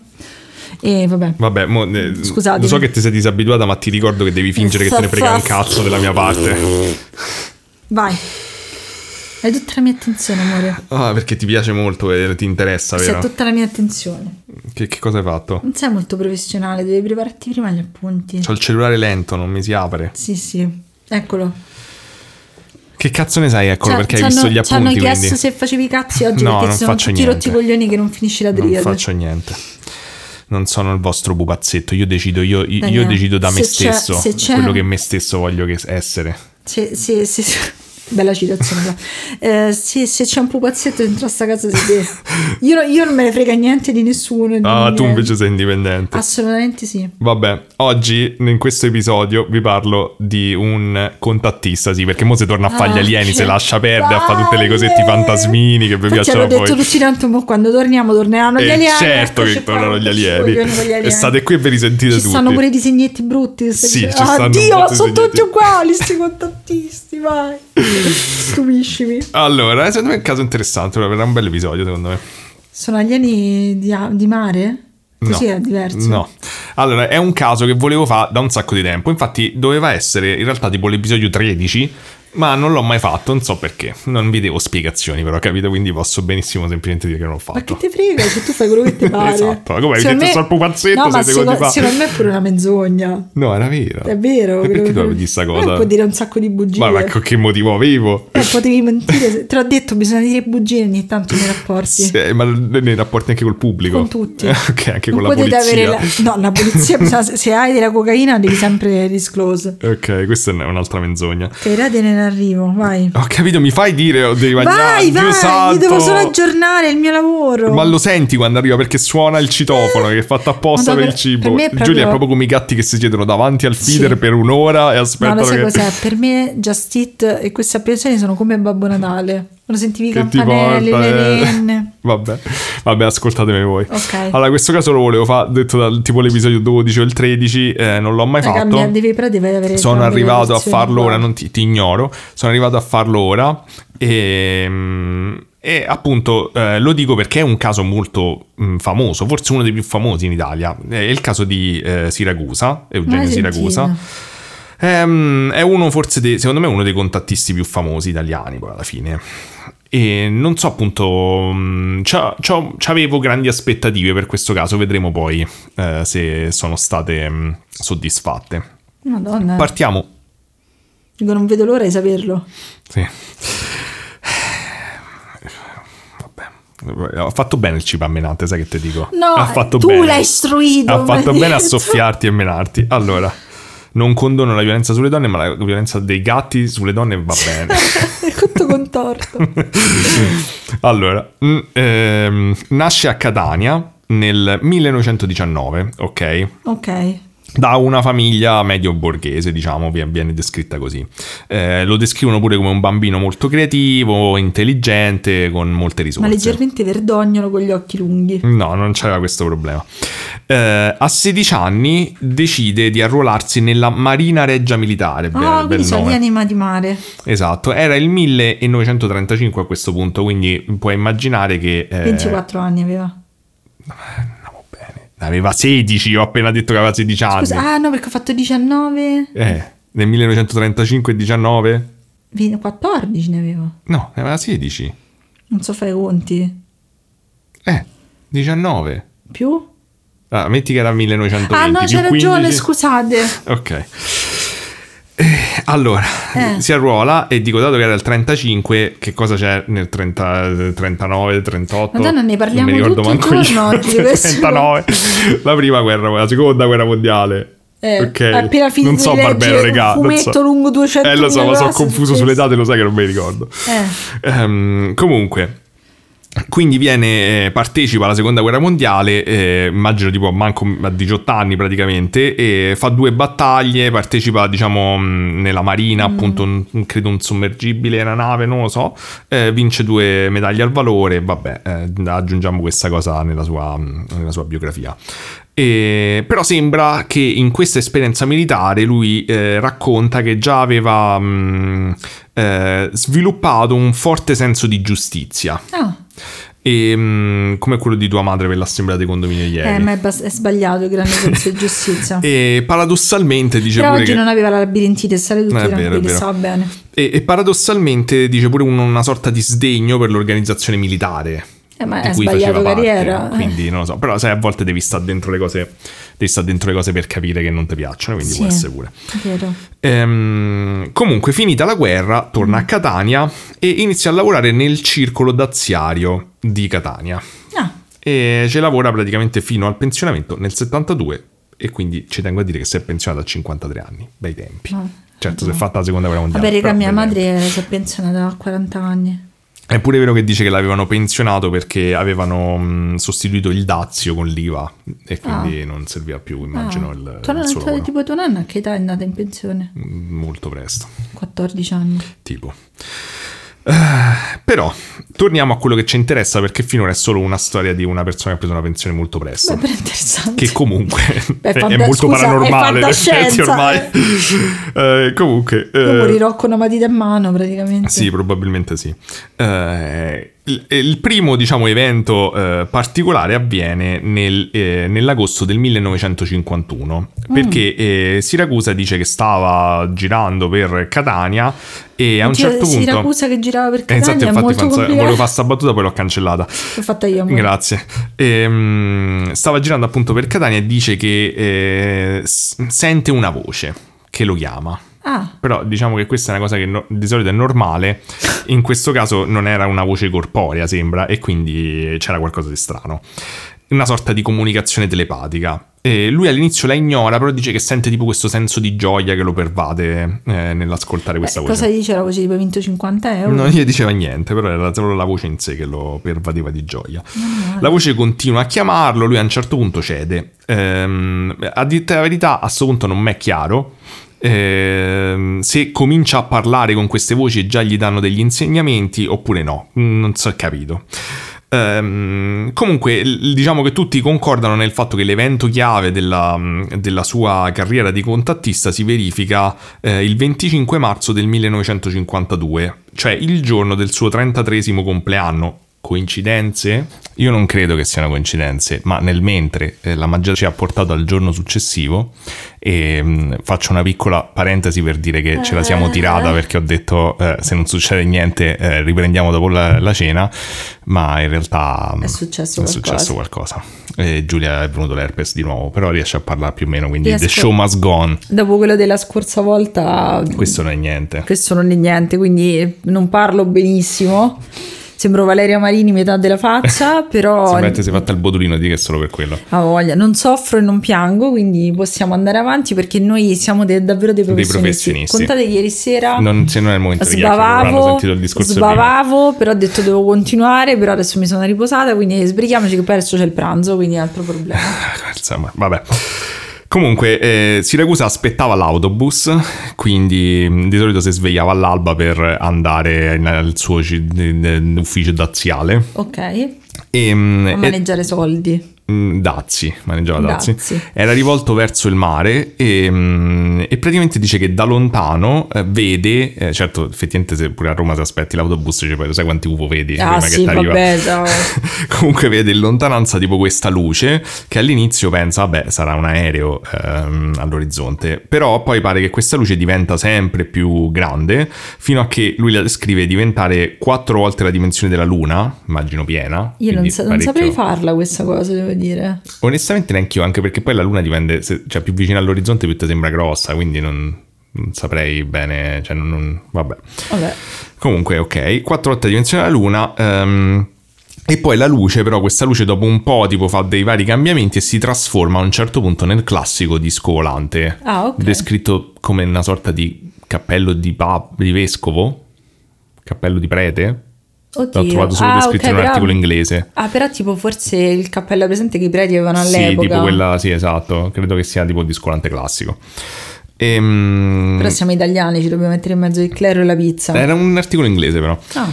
E comunque, eh, appunto, questo oggetto metallico rimane sospeso in aria davanti a lui fino a che non gli spara addosso una sorta di raggio di luce che lo colpisce e, mm, e- e lo avvolge praticamente. E poi Ah. prende e se ne va a velocità pazzesca. Diciamo che gli è andata bene perché sappiamo che insomma orifizi, sonde, cose. Beh, Insomma. considerando che di solito c'è il missing time, magari comunque era l'alba, mo sono le 10 di mattina, potrebbe No. comunque essere. No, non c'era missing Vabbè, time. speriamo, speriamo. No, gli è andata decisamente bene. Forse. E, um, comunque, Siracusa dice che dopo questa esperienza racconta subito di sentirsi immediatamente totalmente diverso. E, um, forse perché ha, ha, compiuto 33 anni, non per... eh, l'aveva già compiuti. E, um, un, un, aspetto interessante di questa descrizione è il fatto che lui dice che proprio l'ambiente circostante non lo rispecchiava, mm. cioè che tipo mm. il, eh, che ne so, diceva proprio l'architettura, le geometrie che aveva intorno sentiva che non erano in armonia con, con se stesso. Vabbè, cambia città, scusa. Eh sì, infatti, che, che te devo dire. Ehm, comunque, quando torna a casa pare che rimane molto silenzioso e mm, addirittura pure i familiari si preoccupano un po' perché non, non gli va di parlare delle solite cose di famiglia, le cose così. E mm, comunque, vabbè. Ma che dicono questi adolescenti? Esatto. E in realtà da quel giorno praticamente inizia la sua carriera di contattista, diciamo. Da, ah, da, quello che ho capito, da lì in poi lui riceve praticamente eh, circa per dieci anni insegnamenti telepatici ah. dal, dal, dagli alieni e alieni generico perché vedremo è un po' complicato, comunque dagli alieni, eh, fino a quando il 30 aprile del 62, intorno alle 9 e mezza, sente questo impulso di andare verso l'Etna perché dice che gli alieni volevano vederlo finalmente fisicamente. Ah, lui sentiva questa bello, cosa. È molto romantico. Beh, sì, dopo dieci anni è finalmente questa reunion. E lui ha preso e ha scalato l'Etna. Beh, non è che ci saranno le strade per l'Etna. Ho capito, non che... ma non è facilissimo. Credo. Ma sì, sta preso, ha detto c'è andato con la, la 600, c'aveva. Se voi siete mai andati sull'Etna con la macchina, fatecelo sapere. Ma sì, c'è Mirko che abita di fronte, quindi il nostro Mirko, ascoltatore. La ascoltatore. Ascoltatore eh, che appunto abita là davanti, ci saranno varie volte. E, mm, comunque lui dice che questa impressione è stata anche confermata da una materializzazione dentro la sua stanza di questi cosi che chiamano i frisbee o tracciatori magnetici che sono okay. mh, mm, non l'ho aggiunti diciamo perché in questo episodio c'è stata tro- troppa troppa lore troppe cose quindi non, non, ve l'ho aggiunti comunque sono una sorta di cose che eh, gli alieni dicono che sono dei cervelli intelligenti che servono per ah. analizzare le vibrazioni tipo degli individui eccetera eh, pure fantascientificamente simpatico come, come concetto Comunque ehm, si reca quindi sul monte Sona Manfre, che da, ho provato a capire qualcosa del monte, da quello che ho capito sono tipo due monti però vicini, quindi ah praticamente considerato uno, e, ehm, e, praticamente lì incontra finalmente gli alieni con cui ha conversato telepaticamente in questo... Uh, Gli ha detto indossate una rosa rossa, esatto, capirò che siete voi. In questo com'era il Love is Blind. Ah, è vero. Esatto, eh, contatti... No, sì, non, non mi viene un Alieni, potrei mettervi sulle spalle per capire. esatto, se vi tengo sulle spalle ad un concerto, fatico e alieni... Ah, quella è la versione americana. Madonna mia, la versione americana è terribile. terribile. Guardate la giapponese. Comunque stiamo vedendo Singles Inferno, volevo dire a tutti. Mm, sì, questa, questa, stagione... Bah. C'è uno che è davvero un criminale, secondo me. Sì, comunque, ehm, appunto in questo incontro loro si presentano con tipo delle tutine mm. argentate. Ah, bello! Eh sì, ehm, e, e lui suda molto, dice suda proprio tanto, tanto che gli alieni gli dicono, senti, ma quando torni a casa... Bevi un po'. No, mangiate una mela col sale sopra. Io credo che medicamente non sia un buon consiglio, anche perché so che quando sudi il sale non te lo dovresti Vabbè, però magari le mele aliene sono diverse da quelle no, era una mela terrestre. Era una eh mela no, nel loro, nel loro, paese tipo... Ah, e pure cioè, il sale Al paese cosa. loro le mele sono in un modo, da noi. Può darsi, comunque non mi sembra un, un medicamente sensato come consiglio, però non so un medico. Invece adesso ci scrivono, no, gli alieni hanno super ragione. C'hanno ragione, vabbè a quel punto vabbè. sappiamo che cosa da fare quando sudiamo. Um, perché io credo che i sali minerali e il sale no, da cucina non sia la stessa senti, cosa. Ma... non commentare perché facciamo capire ancora più quanto siamo ignoranti mm, se non hanno capito. Ma vabbè, no, su questo mi sento abbastanza sicuro. Comunque, infatti, mo che mi è venuto l'herpes, mi ha detto mangiati una mela col sale, Daniele. Io non capivo perché. Eh, esatto, esatto. Comunque, eh, a questo incontro di, eh, fi, fisico, insomma, di persona, pare che ne seguiranno, a detta di Siracusa, altri 18, credo, in cui praticamente si mette a discutere del più e del meno con gli alieni, e insomma parlano tipo appunto, ma tu che piani c'hai per il futuro, i figli come li vuoi, li vuoi o non li vuoi, queste cose. No, è la ah, cosa okay, di Love is Blind. Però esatto, quali sono i tuoi no, valori? No, non era così, se era Love is Blind quello, no, quello giapponese era, dico. Esatto, invece quello, quello, americano era hai una società tua? Era una società tua una società e quali futuro? posizioni di sesso ti piacciono di più e quali sono i tuoi fetish. Queste erano le, le sì, prime due cose sei, che chiedevano. Se, sei magro. e poi esatto, quello forse prima. Se era uomo era chiesto prima. Però l'attività commerciale è la parte più importante. Sì, esatto. Um, comunque, um, allora allora, proviamo ad analizzare questa modalità di comunicazione perché io pure qui ho avuto del- delle difficoltà. Ehm, allora, sembra che sia una sorta di telepatia nella maggior parte dei casi quando lui dice che sente voci, eccetera. Però ci sta anche una mezza canalizzazione, tipo un mezzo channeling, perché comunque eh, in un'intervista Siracusa dice che certe volte lui è lui stesso è se stesso, ma certe volte invece è se stesso più un'altra cosa. Lui dice a volte sono tipo XX e a volte sono XY. Chiarissimo. Quindi credo che intenda che a volte, cioè nel senso, mh, percepisce anche quest'altra coscienza. Eh, è vero che immagino che filosoficamente forse la barriera è, so- cioè la, la distinzione concettuale è sottile tra la telepatia e il channeling.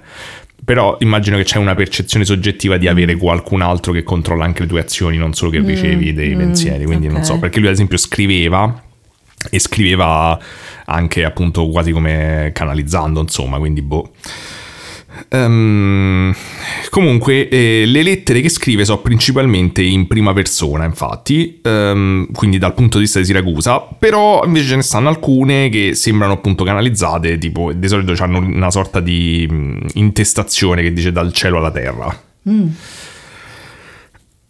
Allora, ha scritto un'infinità di cose, per questo dico non potremo, cioè io ci ho passato No. tipo ore a leggere varia roba. Ehm, la storia è, tro- è già complicata di per sé, quindi se volete andatevela a cercare. ehm, le trovate subito, insomma, e ci stanno veramente sugli argomenti più disparati, anche se vedevo di che poi vedremo, secondo me sono abbastanza monotematiche. ehm, rispetto ad altre cose che abbiamo um, approfondito. Comunque lui si fa chiamare operatore 33. Non so se Ah. dai 33 anni. Ah, Boh, essere, Dica però ormai- 33. Non lo so. Vedi che fai le jokes, te l'ho Eh, sì, detto ormai. Ehm, e poi si fa, comincia a far chiamare il consolatore. No, vabbè, bello. Il Consolatore. invece il console e il consolatore. Il consolatore. Eh, che è la sua identità spirituale, diciamo. Mm. Dice a un certo punto poi di essere stato la rincarnazione con il solito di Buddha, Ge- Gesù, tutti, non mi ricordo, varie persone. Ehm, comunque, mm, mm, poi c'è un altro pezzo della storia che viene spesso nominato quando si parla di Siracusa, che però non riesco a collocare a livello temporale. Cioè, viene detto che lui comincia una corrispondenza con Eisenhower, col presidente, prima che diventasse presidente quando era tipo generale durante la seconda guerra mondiale. No, forse dopo. Mm, comunque non era ancora presidente, quindi mi pare che Eisenhower era intorno agli anni 50 che è diventato Non, 52. non dare delle indicazioni temporali. Ma lo so, lo, Lo so, sai? me lo ricordo, Mm. più o meno inizio anni 50, sicuramente era inizio anni 50. Ehm, comunque, ehm, praticamente citano sempre sta lettera. In realtà citano sempre, a me pare una sola lettera, dove praticamente ehm, eh, Siracusa ha scritto a Eisenhower dicendogli: Ah, i bambini, i bambini sono la cosa più bella, li stiamo uccidendo. Eisenhower gli ha risposto: Sì, effettivamente è un po' brutto, però eh, dobbiamo impegnarci tutti Sì, per non uccidere i diffi- bambini. Sì, ma alle- cosa sicuramente vera, ma all'epoca, cioè, mm, no- le- come Ma c'era avuto un segretario, poi come faceva a sapere Sì, l'inglese? ma- Lui aveva eh, la prima elementare. Eh, però Cioè, no, magari prima gli alieni gli avevano dato dice? la possibilità di sapere tante lingue.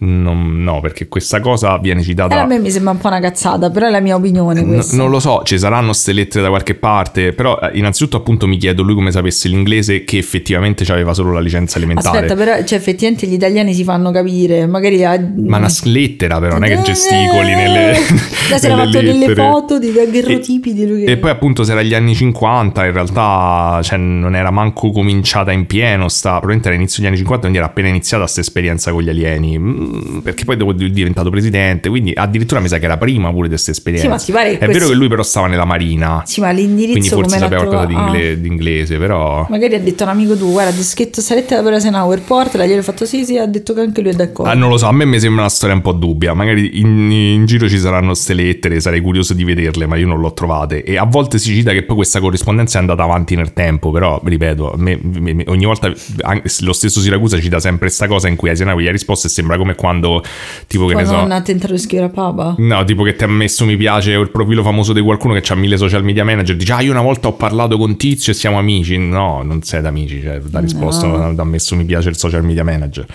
Comunque, ehm, Diciamo che Eisenhower poi ha un significato particolare nella storia dell'ufologia perché c'è stata tutta questa storia in cui mo non ci tuffiamo in questo rabbit hole, però praticamente negli anni nel 54 c'è stata tutta sta, sta notte in cui Eisenhower pare che sia andato via da casa sua dicendo che è andato dal dentista con molte virgolette Notte. di notte, in realtà è andato in una base milina- mi- militare a in teoria ad incontrare gli alieni, i nordici. Per prendere accordi per disarmare le testate nucleari, poi se n'è andato, è ritornato a casa e poi dopo un po' dicono pure che è tornato a, a fare accordi con i grigi. Ci stanno Ma scusate, ma vi pare che cazzo che questo qua era un ex presidente degli Stati Uniti inventa come cazzare che doveva andare dal dentista per vedere gli alieni? Mm, È una cosa che ha inventato postuma. Diciamo che è una, una storia che neanche io ho approfondito benissimo. Però so che tipo c'è la nipote di Eisenhower che mo va in giro nelle conferenze ufologiche a parlare di sta cosa, dicendo che lei sa che è stato è successo veramente. Vabbè, senti che ti non so devo che dirvi, andiamo avanti. È tuo nonno, decidi te. Comunque, ehm, alcune delle entità ricorrenti eh, in queste comunicazioni di Siracusa eh, sono, diciamo, le, le due principali che ho visto io, ma appunto c'è stato anni e anni, quindi va a capire. Comunque, le- que- quelle più, mh, forse più interessanti sono Ashtar Sheran, che abbiamo sentito già varie volte, se vi ricordate, e, e Adoniesis, che da quello che ho capito dovrebbe essere l'unione tipo di Adonai e Gesù. E Jesus Adoniesis, Ah. però non è neanche... Boh, me non è un buonissimo, esatto, eh, unione di nomi. Vabbè, però... Noi abbiamo il nome perfetto della nostra coppia che è Dalia. Esatto, bello Dalia. Eh, que- questo mh, Adoniesis, praticamente da quello che ho capito, allora eh, dobbiamo fare un attimo una piccola introduzione nella metafisica barra filosofia di Siracusa. Diciamo che mh, ci sta la multidimensionalità come spesso accade in questa cosa dei contattisti, quindi questi alieni non sono eh, propriamente fisici o non tutti, ci sono delle gerarchie a seconda del tipo di ehm, dimensione in cui vivono e quindi c'è sta la cosa tipo, che ne so, la quinta dimensione, la quarta dimensione, eccetera. E questo Adoniesis mi pare che è tipo della sesta. Mi ha fatto ridere perché a un certo punto ho trovato che Siracusa ha conversato con entità della quarta e della sesta. Però tipo la, quinta, no. no. La quinta dimensione Vabbè. no. E, mm, e- e praticamente questo Adoniesis è una sorta quasi di mm, molto vicino al nostro concetto di Dio, nel, nel senso che la Mm. sua esistenza ha eh, s- s- seggi dimensionale, come si dice, nella sesta dimensione, a sei dimensioni. Non lo so, non lo so, ma sono sono in inventato, non credo. La, la sua esistenza eh, nella sesta dimensione lo rende praticamente, immagino, onnisciente e onnipotente. Mm.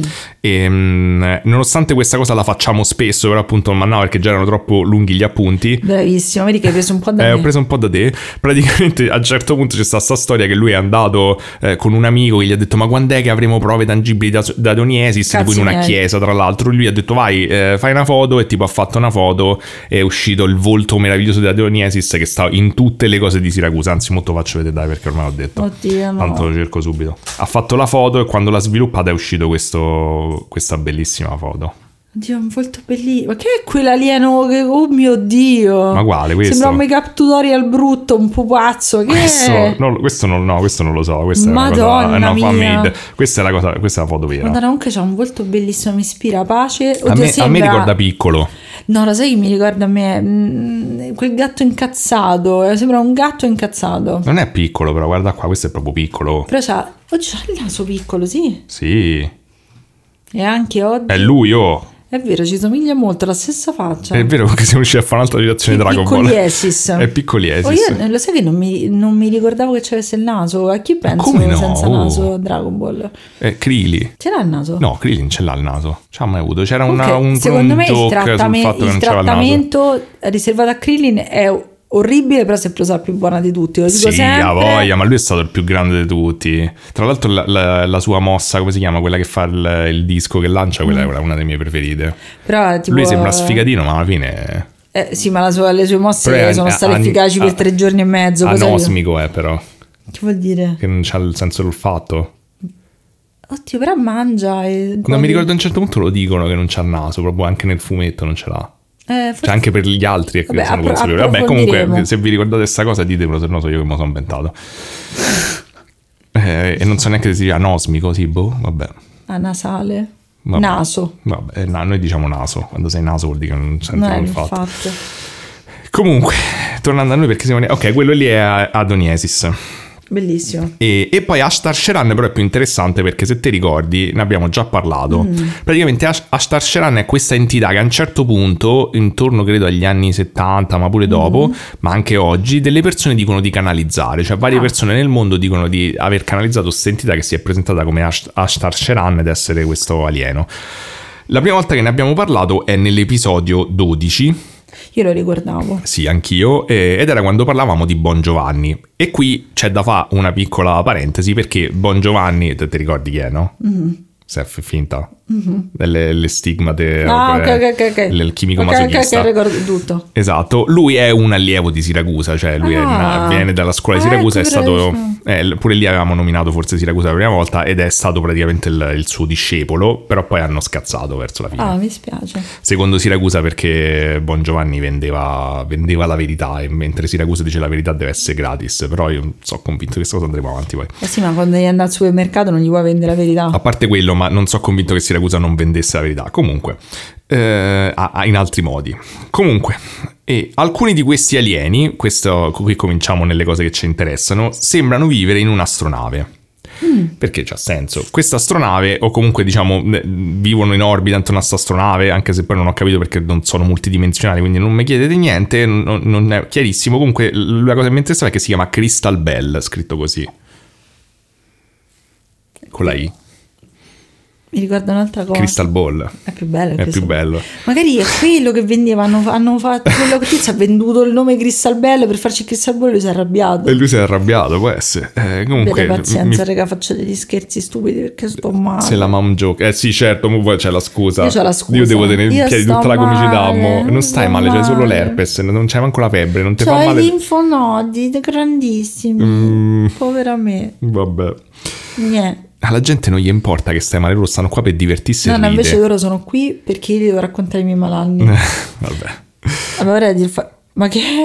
No, ti Eh, ho capito, te me lo metti in Eh, vabbè. faccia e io guardo. Vabbè, comunque ehm, approfondiamo quindi la filosofia eh, di, di questi messaggi, di queste comunicazioni con gli alieni. E la immagine che Giulia si è spoilerata l'avevo messa perché è secondo me il sunto migliore della filosofia di Siracusa. Ok. È questa. Ma io mi domando, lui ha dei problemi. Descrivi con- l'immagine. Praticamente allora c'è Gesù incazzato che, fa, che indica il pubblico, eh, sembra Cani Guerriero. No, sembra delle- tipo mh, eh, lo zio Tom che ti dice I want you. Esatto, però ha della specie di... sembrano le stelle di Cani Guerriero sull'ombelico e sul petto. Ah, è vero. E tiene un libro che immagino sia la Bibbia, Non con scritto, alla sua però. sinistra una spada di fuoco, alla sua destra la bilancia, che magari è il segno zodiacale di Gesù, dietro varie Eh, astronavi. questo è stigmate pure, vedi. Ah, sono stigmati, scusa. Ha, ha varie astronavi, delle nebulose, però la cosa che più mi fa ridere è che, a parte che Gesù ha una barba particolare, è che è incazzato nero, come Adoniesis che era incazzato... Era Adoniesis? Sì.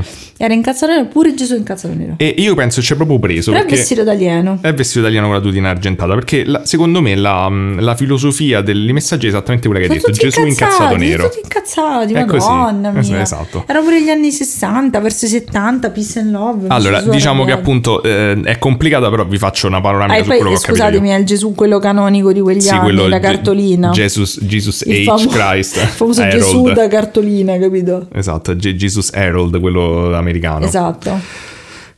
Allora, diciamo che la filosofia è una sorta di sincretismo cristiano Mm-hmm. unito a principi un po' teo- teosofici, ermetici, un po' di filosofia a caso presa in giro. eh, è, diciamo che è simile a Bon Giovanni comunque, Ok. però mi è sembrato ma addirittura meno messo a fuoco per Però certe Gesù cose. ce lo buttano sempre loro, effettivamente. Eh sì, beh sì, esatto. C'è, c'è questo sincretismo, diciamo, unito appunto tra New Age, ermeticismo, e d- d- teosofia d- tutte robe mh, buttate sì, insieme al quando, cristianesimo. quando ci butti insieme tutta sta roba poi non c'è più niente senso, secondo me. Ma se, se ci fosse un insieme coerente, sì, io ho dei dubbi, però andiamo avanti. Ehm, vi dico un po' di concetti che ho trovato interessanti Mm. tra le comunicazioni. Mm, cioè, in realtà è uno principalmente che ho trovato insomma interessante, carino.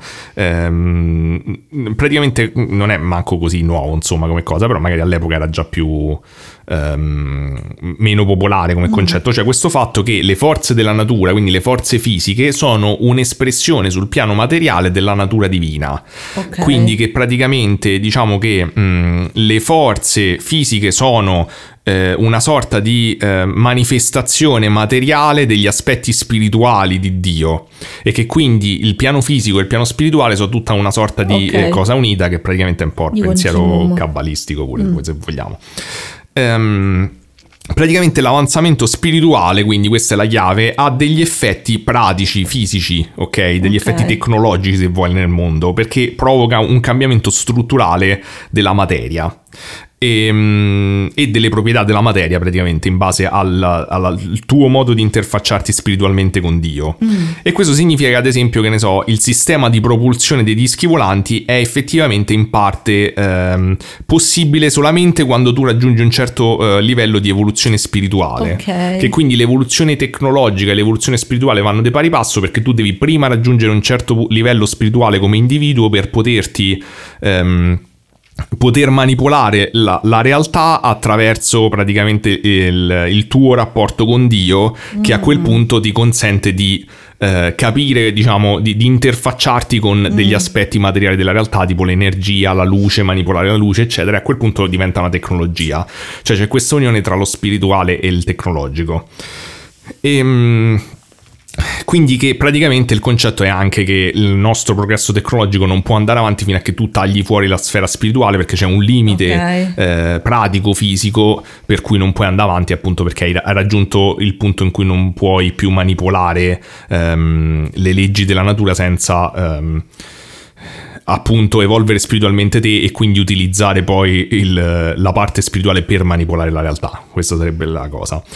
Mi ha ricordato un commento interessante, que- questo concetto tipo mo senza entrare nel dettaglio non mi ricordo neanche benissimo chi, però avevo letto di recente che uno dei padri della e avevo verificato che era vero, che uno dei padri della, mh, della propulsione, insomma, che insegna ad Harvard, purtroppo mo mi sfugge il nome, però a un certo punto, tipo negli anni 80, credo 70, gli avevano fatto un... un, ehm, qualcuno gli aveva chiesto, secondo te come funziona la propulsione degli UFO, se esistono? Sì. E lui aveva detto, eh, ha dato questa risposta strana dicendo secondo me dovete andare a pensare, cioè do- do- mm, dovete pensare a come funziona la, mm, come funzionano i fenomeni psichici, sai. Ok.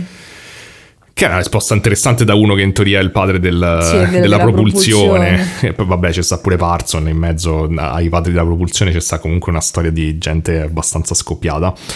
E, però... mh, Appunto era interessante perché mh, quella- quel commento mi ricordo mi ha fatto riflettere su questo fatto che è come se alla fine, magari sì, cioè se esiste la telecinesi potresti usarla per andarci in giro con, eh, con i dischi volanti, cioè c'è una società avanzata che può muovere, cioè tipo Johnny, eh, quasi magia, poteva andare in giro con Sì, i dischi volanti. cos'è? Che il fatto è che quasi Magia Gianni, secondo me, nessuno di noi ha mai capito di che cosa parlasse. No, io non ho mai capito. Perché era talmente tanto tagliato che a un certo punto lo guardavi e dici, ma che cazzo sta Sì, lo succedendo? censuravano costantemente, io non so cosa, qu- quanto era zozzo. Io mi ricordo, mi ricordo un pochetto, eh, mi ricordo solo l'episodio dei nonni che gli facevano bloccare il tempo con un orologio.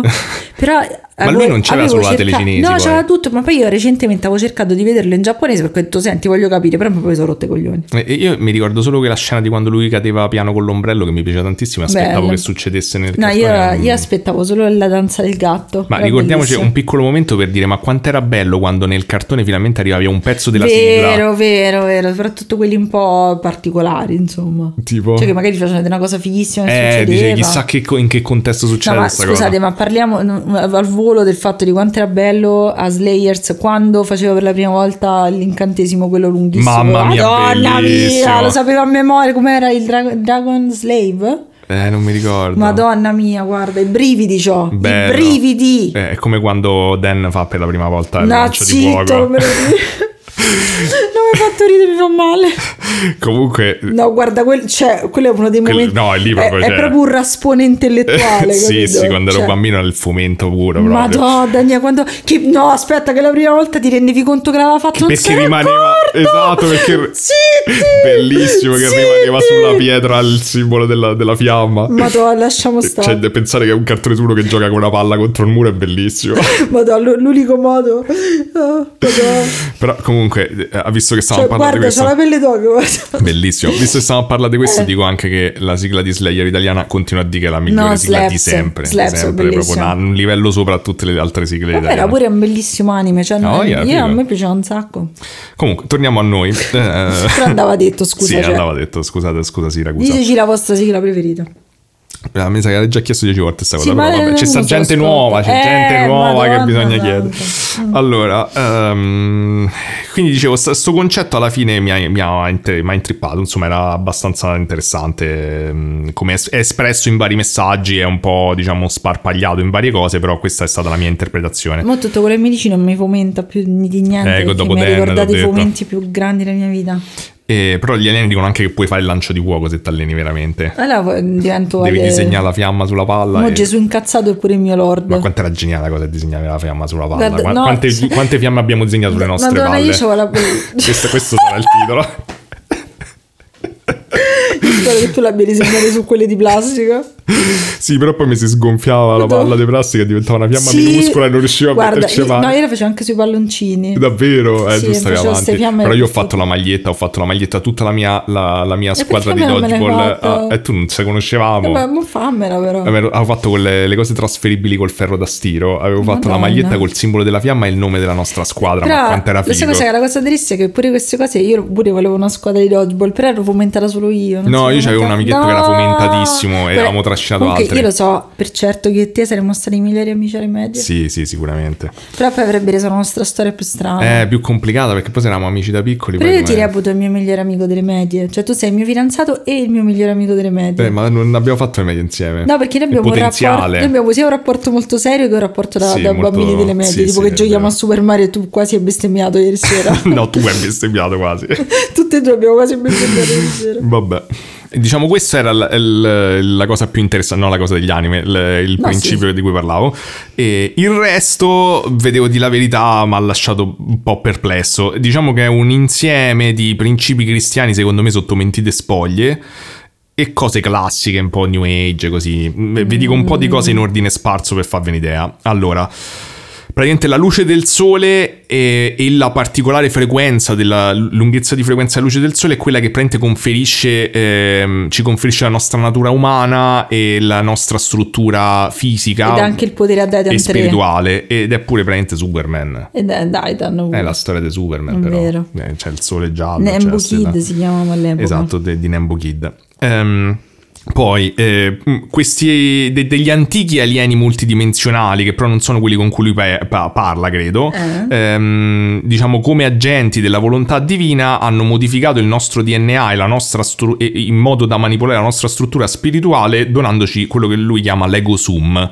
Cioè, immagino l'autocoscienza o come la volevo chiamare, la roba. Vabbè, quindi umana qualsiasi cosa spiega con gli alieni. sono della dei- mela, insomma, del- de- del- della Genesi. E, mm, eh, poi, quindi c'è pure un po' di antichi alieni. Poi gli alieni praticamente si mostrano, non si mostrano a noi, un po' perché non siamo pronti e ci hanno provato in passato appunto tipo antichi alieni e non è andata bene, però un po' pure perché non gliene frega un cazzo. Vabbè, giusto. Che Liberi. forse è più onesto. Più onesto, lo rispetto di più. Poi, qui arriviamo alla parte secondo me molto cristiana, cioè l'umanità è cattiva e non segue le È regole divine, bla bla. si deve pentire perché altrimenti Dio ci punisce a tutti, che è, è misericordioso e c'ha la pazienza, però fino a una certa. Eh, una parola è poca e due sono troppe. È un nonno, è un nonno libero libero. astrale. Ehm, praticamente eh, se sei bravo e illuminato, però Dio ti salva. Se no, a Dio ti ammazza. Sì, ma è molto relativo come cosa. No, se sei bravo e illuminato. Gesù era un alieno, come hai potuto immaginare dalla cosa, e ci da ogni due secondi Gesù diceva io non sono di questo mondo, io non sono di questo mondo. Eh, Ho È capito, ma si vago, riferiva a scusatemi, varie però, cose. esatto. Vabbè, poi crederlo. Eh, anche il paradiso non era la terra, quindi vabbè, sì, nel senso, questione di interpretazione.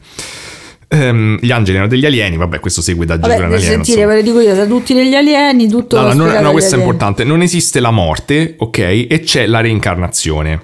Mm. Che però secondo me rende tutto il discorso della punizione divina e della roba eh, cristiana un po' senza senso. magari ti fanno reincarnare in bagarozzo. Eh, ho capito, però, cioè, nel senso, la- il, il- cristianesimo regge tutta, diciamo, anche la, la Sì, minaccia sì, sì, dell'inferno non sulla dannazione eterna, ma qui non c'è nessun tipo di dannazione eterna, quindi sì, Dio arriva, ci ammazza Sì, tutti, la morte non esiste, sì, ci rincarniamo diciamo che è un po', come dici te, è un po'... Cioè, secondo me il- il concetto di punizione e il concetto di reincarnazione sono due cose incompatibili e infatti non è il, il concetto di senso di colpa e di punizione divina inteso come lo intendiamo noi, non c'è Sì. nelle culture eh, dove esiste la, la reincarnazione come, come principio fondamentale. per- C'è il sì. karma, che comunque sia un concetto completamente diverso di, di- di causa-effetto, Mm. ma cioè, non- secondo me non, non è per niente compatibile mischiasse due cose. Infatti, filosoficamente, secondo me ci hanno poco senso. Comunque. L'ultimo punto, che era molto di moda tra i contattisti dell'epoca, è che l'utilizzo delle bombe atomiche sconvolge degli equilibri universali eh, che non vanno sconvolti. Praticamente gli, abbia- gli siamo andati a cagare nel, nel loro orto, questo è il concetto, no, perché l'orto magari è concimi, nel loro giardino. E quindi hanno Mm. Non detto... so se la cacca umana con cima, quella di gatto no. Sì, credo di sì, perché fa il compost comunque. Ah, quando vero. Credo. Ehm, però praticamente quindi gli alieni gli dicono costantemente senti noi siamo buoni e cari però se voi tirate un'altra bomba atomica noi veniamo e vi sterminiamo tutti Vabbè, quindi cioè- Dio ti- ci stermina Oddio, se facciamo i cattivi gli alieni ci Vabbè, sterminano se diciamo se cattivi lanciamo molte bombe atomiche ci, Ci sterminiamo sterminiamo da da soli, quindi gli alieni possono pure rimanere a casa loro. sì però sti alieni rispetto ad altri Sono cazzati! sono cazzati neri come Gesù che hai visto prima Eh, rispetto ad altri eh, la maggior parte Gesù dei di solito contattisti se- ha presente- avete visto, cioè, voi l'avete visto, lo sappiamo tutti che avete visto video su Instagram della gente che apre la porta, c'è Gesù con la colomba e a me mi fa morire da Sono ridere. bellissimi. Quel Gesù è tutto mi accetti? C'è- se la tua famiglia sta avendo dei problemi, tocca la Madonna. Così è. esatto scrivi sì Scrivi sì. E poi c'è quella colomba che è il mio personaggio è preferito dell'universo di Gesù che apre porte. Però quel Gesù è pieno di luce, simpatico. Ma la maggior parte, se ci pensi, anche dei contattisti dell'epoca, ehm, pure quelli che abbiamo visto fino adesso, i messaggi sono sempre molto più, per carità, anche questa è di allarmisti sull'ambiente, ma questi sono proprio incazzati. Cioè, i, i messaggi, la maggior parte sono del tipo, oh, guardate che tipo la nostra tecnologia voi non capite, noi vi possiamo spazzare via in un attimo, è solo che noi non siamo bellicosi come voi, quindi non lo facciamo, però siete Ma passivo-aggressivi, lui, scusatemi. eh. sappiamo se lui era una persona incazzata nella vita. Allora, mh, Secondo me quello menava in strada. Andiamo avanti, gente. andiamo avanti. Diciamo che però secondo me una cosa chiave è questo fatto che viene spesso ripetuto nelle sue biografie del fatto che lui aveva questo forte senso di giustizia. Ok, quindi era matto. Quando c'è forte il senso di giustizia, pe- picchi la gente in autostrada. Non, non lo so, non, lo so, non- non mi spingerei a tanto, però vorrei dire che Secondo me. mi sembra che questo forte senso di giustizia emerga molto da... eh, Sembra un, un aspetto, è strano che eh, diciamo mh, questo aspetto personale emerge così tanto nelle comunicazioni che lui ha. È vero che spesso nella canalizzazione... Vabbè, magari l'hanno scelto perché è incazza- c'è la sua incazzatura. co- Sì, lui, lui la, lui la mette come se questo senso di giustizia è stato sviluppato per vicinanza spirituale prima che lui sapesse l'esistenza degli alieni. A me mi sembra un po' più, sì- più verosimile il contrario, cioè sì. che anche se tu hai ricevuto dei messaggi o quello che ti pare, probabilmente la tua personalità li sta colorando, cosa che è tra l'altro anche da gente che dice di fare eh, channeling è accettata, cioè nel senso che quando fai channeling il messaggio è misto con il, Sì, la tua la personalità. persona del- del- di Certo, chi riceve, certo. insomma. Però lui non sembra tenere questa cosa mh, eh, in considerazione. Comunque, ehm, poi ci stanno tantissime altre cose piene di Technobubble, ehm, roba New Age, c'è sta Gaia, federazioni galattiche varie, ehm, eh, tante buzzword. Vi dico alcune buzzword comuni perché sono importanti poi. Eh, una è programmato, tutto è programmato. Ok. Ehm, luce, la luce e tutte varie cose, concetti spirituali e fisici, la, la Sì. stessa cosa. La frequenza e le vibrazioni, vabbè, vibrazioni normali, Ma di cristico cazzi, normale. giusto per sapere se... Vediamo perché ci arriviamo a parlare di ah, cazzi. speriamo. Eh, Non ti dai. Piacerà però. Eh, saranno cazzi amari allora. Esatto, Ehm, adesso parzia- pa- vi, pa- vi ho fatto una selezione di lettere, vi ho dato un po' il mood, però fatevi un'opinione vostra, appunto, no- non, non credete a me che sono un coglione. Lo posso leggere io? No, sì, oddio sì, no, però che poi te spoiler, no, te leggo Ah. io. Ehm, vi ho fatto poche lettere, diciamo una selezione, ho detto ce ne stavano tantissime, però quelle che ho trovato più significative per me per interpretare questo- questa roba. Ehm, allora, comincio subito da un estratto di un discorso che ha fatto più ampio su queste manipolazioni genetiche da parte di questi antichi alieni che ci hanno creato con l'Ego Sì. Zoom. Grazie. Infatti, prima che i creatori di forma e sostanza, i genisti cosmici, intervenissero per modificare la genetica dell'animale per adattarla ad ospitare l'intelligenza, l'uomo era un dinosauro acquatico lungo 6 metri. Oddio, che bello! Bellissimo! Oddio, voglio essere un dinosauro acquatico lungo 6 metri! Perché ci avete dato questa intelligenza? Potevo nuotare dove mi pareva! Era bellissimo essere dinosauri acquatici lunghi 6 immagino- metri, tutti lunghi 6 immagino, metri, non c'era cioè, uno di immagino 4 una, spe- una specie di serpentone con la faccia mia. Bello. io vado però idiota perché non c'ho niente, niente, dentro. c'hai la sei come il cibe però. Però c'avevo le piume se il dinosauro Eh no, perciò con le scaglie. Acquatico, eh, non c'ha le piume. Era un rettile. Mi in spiace, vorrei fare un altro concorso. Disegna il tuo dinosauro, il tuo Ah, alter- il tuo- No, dovremmo fare un'app dove puoi creare il tuo dinosauro Ecco con tutto il 6 senso del, metri. del tempo che abbiamo. Vabbè, comunque sono solo 6 metri, eh, non, non possono essere 5, 7, No, no, 6 se e mezzo. No, no, poi nasci proprio 6 6 metri. metri nasci, Cioè, esci, nasci da tua 6 madre metri. che è 6 metri. Cioè, cresci solo in larghezza, poi mai in, lunghezza. No, cioè, tua Sei madre fino fino ti, fa, ti fa di 6 metri. Eh, di 6 metri, però fino fino, poi quando cresci diventi largo. Che schifo, madonna mia, Schifo. tenia, Immagino tutti sti capitoni con le facce umane. Comunque, ehm, La tenia degli orsi, ricordatela sempre. Cercate l'immagine per Che rovinarvi schifo. l'appetito. Eh, eh, andiamo avanti. Eh, quest'altra parte invece è un trattato più lungo sui principi fisici che animano l'universo, ok? Mm. Questo trattato è di un certo Ignazio Castellana, però lo trovo sempre ogni volta che si parla de- mm, eh, di Siracusa, provato. quindi immagino sì, è basato sui principi di Siracusa, non ho capito se direttamente insomma lui ci ha avuto qualcosa a che fa, ma ve lo leggo uguale. Ah. La luce è una corrente di corpuscoli di energia avente un movimento ondulatorio. E fino a qui, vabbè, un po' va, cioè nel senso espresso forse un po' vago, però vero. Se la velocità della corrente corpuscolare viene aumentata, la lunghezza d'onda viene diminuita, che è come funziona qualunque onda del- nella vita. Ehm, ciò vuol dire che nella luce si ha un'altra forma di movimento ondulatorio e una differente forma di corrente cos- corpuscolare. Ha perso, poi cazzi miei. Come no? No, Te- sì. eh. Ehm, il Sole nel contesto galattico è un accumulatore, trasformatore, distributore dell'energia luce che struttura l'universo. Esso pertanto ha un suo proprio campo di forza dal quale dipendono i campi di forza di ogni singolo pianeta che gli gira attorno. Non lo so. Sì? Sì. Boh, Boh. Non so niente di queste robe. non so bene che cosa significa. tuo padre Poi, sta piangendo da qualche parte. Ehm, e, e a un certo punto parla in questo trattato di come funzionano queste navicelle, ok, degli UFO. Ehm, dice, ripeto, un vascello corpuscolare è, costitu- è costruito fin nei minimi dettagli conformemente alle leggi del cosmo. Esso pertanto fa uso di energia sotto forma di luce. Ora, se la luce che muove il vascello è in sintonia con gli organi visivi umani, il disco volante è osservabile, ma se la frequenza cambia e si sintonizza su valori dell'infrarosso o dell'ultravioletto, muta di- lo spettro luminoso che gli umani non possono captare. È lo technobubble questo, cioè Ma no, ha detto semplicemente che sto coso diventa, diventa, cioè muta nell'infrarosso. Ok, sì, io non lo vedo a occhio nudo. Innanzitutto, tipo i cani lo vedono. Vabbè, no, quelli sono agli ultrasuoni, però mi pare che cioè, c'è Infra- qua- I cani vedono gli infrarossi. No. I telecomandi quando li No, vedono tutto bianco e nero, però... eh, infrarosso. Infrarosso, non so se vedono tutte le frequenze, no, probabilmente è più limitato. Però dico, cioè, raga, gli- i radar non hanno questi problemi di infrarosso, oppure no, c'è sta un oggetto solido per aria, gli Comunque, spari le onde me- radio addosso, si vede, cioè dovrebbe essere tutto il cielo pieno di queste onde, di questi UFO allora visti dai so, radar. infatti. Vabbè, eh, insomma, non. eh, e soprattutto mi, cioè, era un concetto estremamente semplice. Bastava che dicevi, guarda, lu- gli UFO vanno Vabbè, nell'infrarosso però senza tutte queste cose. Sembra come quando vai alle, alle mostre di arte moderna che ti fanno una super cazzola enorme per dire una cazzata. Sì. Ehm, poi, questo invece è proprio di Siracusa. La lettera è. ehm, eh, questa, questa è una sua opinione personale, non è dal cielo alla terra, quindi è- la scrive come Siracusa. Ho scritto che Satana è di pelle bianca. È la storia a confermarlo. Sono stati gli uomini di pelle bianca i fautori, i registi dei più efferati e diabolici crimini che la storia ricordi. Ah, cioè perché lui pensava diversamente prima. Sono stati gli uomini di pelle bianca ad idolatrare l'oro e sottoporre in schiavitù interi popoli. Sono stati gli uomini di pelle bianca a sottomettere nel giro cor- della corruzione e della perversità i pacifici mansueti e puri di cuore.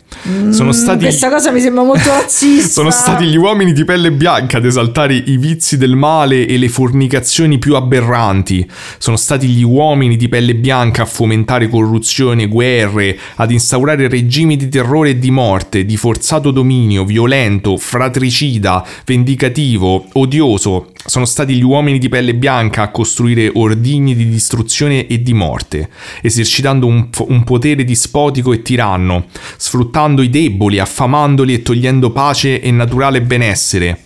È la storia che non smentisce ed ad avvallare in modo inconfutabile che quanto ho scritto è verità. Satana è di pelle bianca. È il diabolico principe di questo mondo, è la reale forza anticristica. Secondo me, cioè, non, non ho mai. Senti. Cioè, è molto razzista questo Allora, è estremamente razzista e voglio dire, eh, mi sa che ti, ti mancano un po' di nozioni di storia Siracusa, scusa È se rosso Sadana. Eh, scu- scusa, esatto, il rosso. E poi, cioè, non lo so, vatti a vedere la strage di Nanchino, vatti a vedere che cazzo ne so, il Black Axe Vabbè, che abbiamo visto che l'altro davvero è giorno. una cosa molto- Diciamo che Satana è l'uomo in generale, non la, la gente pelle bianca. Sicuramente noi ci abbiamo avuto Sì, ma capito, cioè, pensa- una cioè- grossa fetta di, di Sì, ma ho capito, ma di lui dà per scontato che allora, cioè, che secondo lui inizialmente doveva essere diversamente perché, capito? Vabbè, ma non è che C'è un c'è- razzismo sotto del Ma c'è il razzismo perché che vuol dire? Che noi Eh, abbiamo ma che- corrotto questi popoli innocenti? Cioè, Eh, le- ma gli per- esseri umani fanno più o meno tutti mediamente schifo allo stesso modo, secondo me. Bravo, Cioè, culturalmente con delle differenze, ma insomma. Non lo so che, cioè, capito, non lo so, mi, mi- mi sconvolge questa cosa, cioè, boh. Sì, è- secondo me è, un- è molto questo finto. finto ehm, è, molto. L'ho trovato questo aspetto in più delle sue lettere, cioè questa finta apertura mentale, che però in realtà a me mi sembra semplicemente Sì, no, un'altra eh, faccia della medaglia. Sì, mi sembra un'altra faccia della medaglia. Cioè, mi sembra che viene da, cioè, almeno nella mia opinione, sembra che prima venisse invece da una, un- da una cosa molto limitata. Sì, forse ti dovevo dire all'inizio che i- il, ehm, i pro- come si dice in maniera poli- eh, politically correct, diciamo, i sostenitori di Siracusa sono molto attivi e molto vocali ancora oggi, quindi eh, Ah, è ormai è oh, andata. oh, scusate, sono le mie opinioni. Sì, sì, sono le nostre opinioni. Magari non ci abbiamo capito un cazzo, avete capito tutto voi. Assolutamente non metto in dubbio. Ma perché non mi dici prima queste cose? Eh, se no ti inibivo, però È come se ti, ti, ti fottevo, ti facevo fare un episodio su Scientology e poi ci denunciavano. Parleremo anche Mi di sa che- Scientology in questo cazzo, episodio. mi sa, mi sa che le sette True Crime l'hanno... L'hanno, l'hanno colpita, Mi sa l'hanno che l'hanno... scoiattolata. Eh, mi sa che l'hanno scoiattolata. Ok. Comunque, ehm, altro, mm, altro- altra lettera che ho trovato molto interessante. La vostra... sci- questa era dal cielo alla terra, però. Questi sono gli alieni che parlano. La vostra scienza dovrebbe seriamente e coscienziosamente interessarsi del buon funzionamento dei neuroni del cervello. Sono Speriamo. molti coloro che vengono aggrediti da vibrazioni che mettono in seria difficoltà il normale funzionamento dei neuroni. Oltre al sangue, inquinato dai molteplici veleni con cui vengono manipolati i cibi che quotidianamente ingurgitate e l'aria che respirate carica com'è di gas velenosi, vi è un altro killer di neuroni del vostro cervello, non meno dannoso. Il grande fratello. Le vibrazioni delle musiche psichedeliche o dei ritmi tipo rock. Ma che strano, cioè, perché invece io pensavo che loro andassero verso un...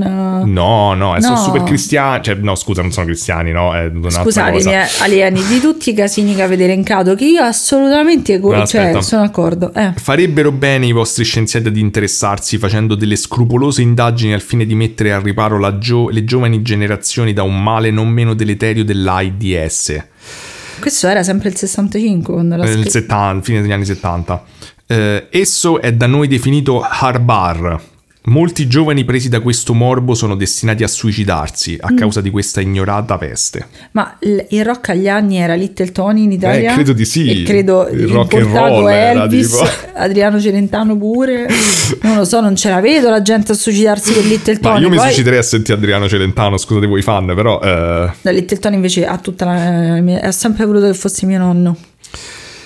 Vabbè, io mi fermo qua, diciamo, con le lettere. Poi se volete leggervene altre, ci stanno altre. Però comunque il tono è sempre più o meno quello, da quelli che ho letto. Cioè, di io. tutti gli altri problemi assolutamente sono d'accordo, però il Ma rock allora, non siamo tutti sembra... d'accordo, vabbè. Il fatto è che alla fine, eh, a me sta cosa che no, l'uomo moderno, siamo de- de- degli assassini, che schifo, eccetera. Allora, nessuno mette, non, so- non sono un fan degli esseri umani, raga. Non penso che, cioè, nel senso, nessuno di noi, che la cosa poi ridicola è che la maggior parte delle persone non sono fan degli esseri umani. Però eh, il problema è che Mo, se noi parliamo oggettivamente, eh, a parte tutto il problema inquinamento, tutte le cose oggettive che abbiamo, sicuramente le guerre, eccetera, però se te vai a vedere il- il- cioè, il- l'uomo nel passato, non è che era meglio, Sì, ma è una cosa... Cioè, sì. eticamente, anche se è controversa come cosa, potremmo dire che forse siamo nel punto più avanzato, che fa comunque schifo, ma prima cioè, si facevano delle cose orribili. Sì, ma cioè, comunque la, la gente vede questo uomo del passato come sempliciotto, Eh. natura- mh, facevano delle cose orribili. Cioè, non c'avevano una bomba atomica, quindi non se la sganciavano addosso, ma tipo, cioè, stuprare i bambini era una cosa normalissima per dire, cioè, ci stavano cose comunque orribili. Sì, ma vabbè, ma cioè, è una cosa... bruciavano e uccidevano Sì, ma, torturavano la- persone come se sì, ma il fatto, fosse. di, cioè, il fatto di accanirsi messi contro la musica, l'abbiamo visto nel Satanic Panic in America, eccetera. Ma sì. Non mi sembra la cosa, cioè nel senso E per pure... questo dico che c'ha questa sfumatura, in realtà c'è un cattolicesimo un po' mascherato con del sincretico, queste cose della Cioè, rincarnazione. ma tu- tu- tu- tutti i vari tipi di, se vedete il rock, tutte queste cose, magari anche quelle che fanno delle cose un po' blasfemucce.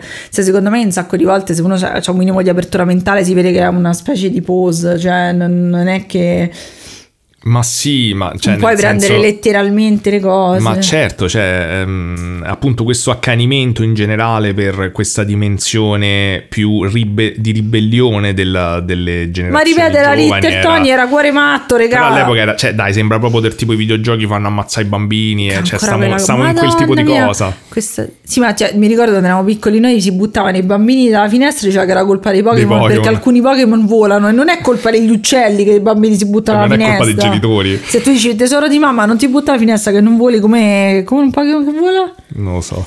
Charmander. Ok. Comunque, eh, cioè, insomma, io dico, se gli alieni eh, hanno dato dieci anni di insegnamenti filosofici a sto povero Cristo per poi dire non bisogna sentire rock, Vabbè, secondo bastava noi... accendere vabbè, uno, voglio dire, Magari all'epoca era molto più, più sentito, però secondo N- me... non mi se- io personalmente non mi sembra un grande Esatto. insegnamento filosofico, ok? Ci stanno mia cose più pressanti, esatto. però. Ehm, poi mi sbaglio, eh, magari mi sbaglio. Sbaglio, tu alza io, le mi- mani io mi posso sempre. sbagliare, non, non mi interessa averci ragione. Comunque, Vivi mm, con le mani alzate. questo episodio, adesso questa parte ti piacerà di più, beh, potenzialmente sconfina un po' dalla tua parte. Oh, Perché nel 1978 eh, Siracusa viene arrestato ah, per due mesi e mezzo no. in custodia cautelare. Eh, c'è un libro praticamente sui casi di cronaca di Catania tra gli anni 60 e gli- e la fine degli anni 80 di un certo Salvatore Nicolosi. E, Sai che ce l'hanno pure consigliato. mm, ma mi pare strano. E questo libro si chiama Il caso Catania. E, mm, e in questo libro si parla anche di questo caso di Siracusa. di- di Siracusa. ok. E tra l'altro Nicolosi è una città sempre della Sicilia, Oddio. quindi fa ancora più ridere tutti questi cognomi. Ehm, credo. Mo, vabbè, ma che fatto? Smetti di sbattere contro il, mi- il microfono, stai a fare un Eh, casino, ho ti sta ferma, stai ferma e buona. male. Non stai male, stai, sta ferma e buona. Qui ferma. Eh, Oh. tu sbrigati però. Ma più veloce di così, non lo so, sta da manetta, sta da... Non lo so.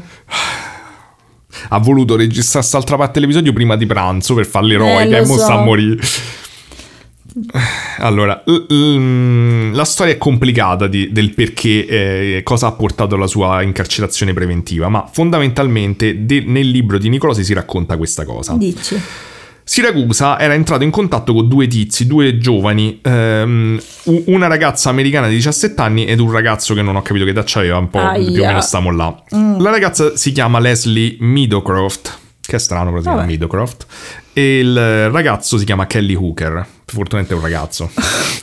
Poverino. Sì, ehm, Siracusa praticamente si interessa a loro, inconoscendoli a Ginevra, e li invita a stare in questa associazione che lui aveva fondato, ehm, il Centro Studi Fratellanza Cosmica, che da quello che dice Nicolosi e che non sono io che dico, era una comune se vogliamo essere molto buoni. Ok. Era un baccanale. Altrimenti era più una, qualcuno potrebbe dire una setta. Mm.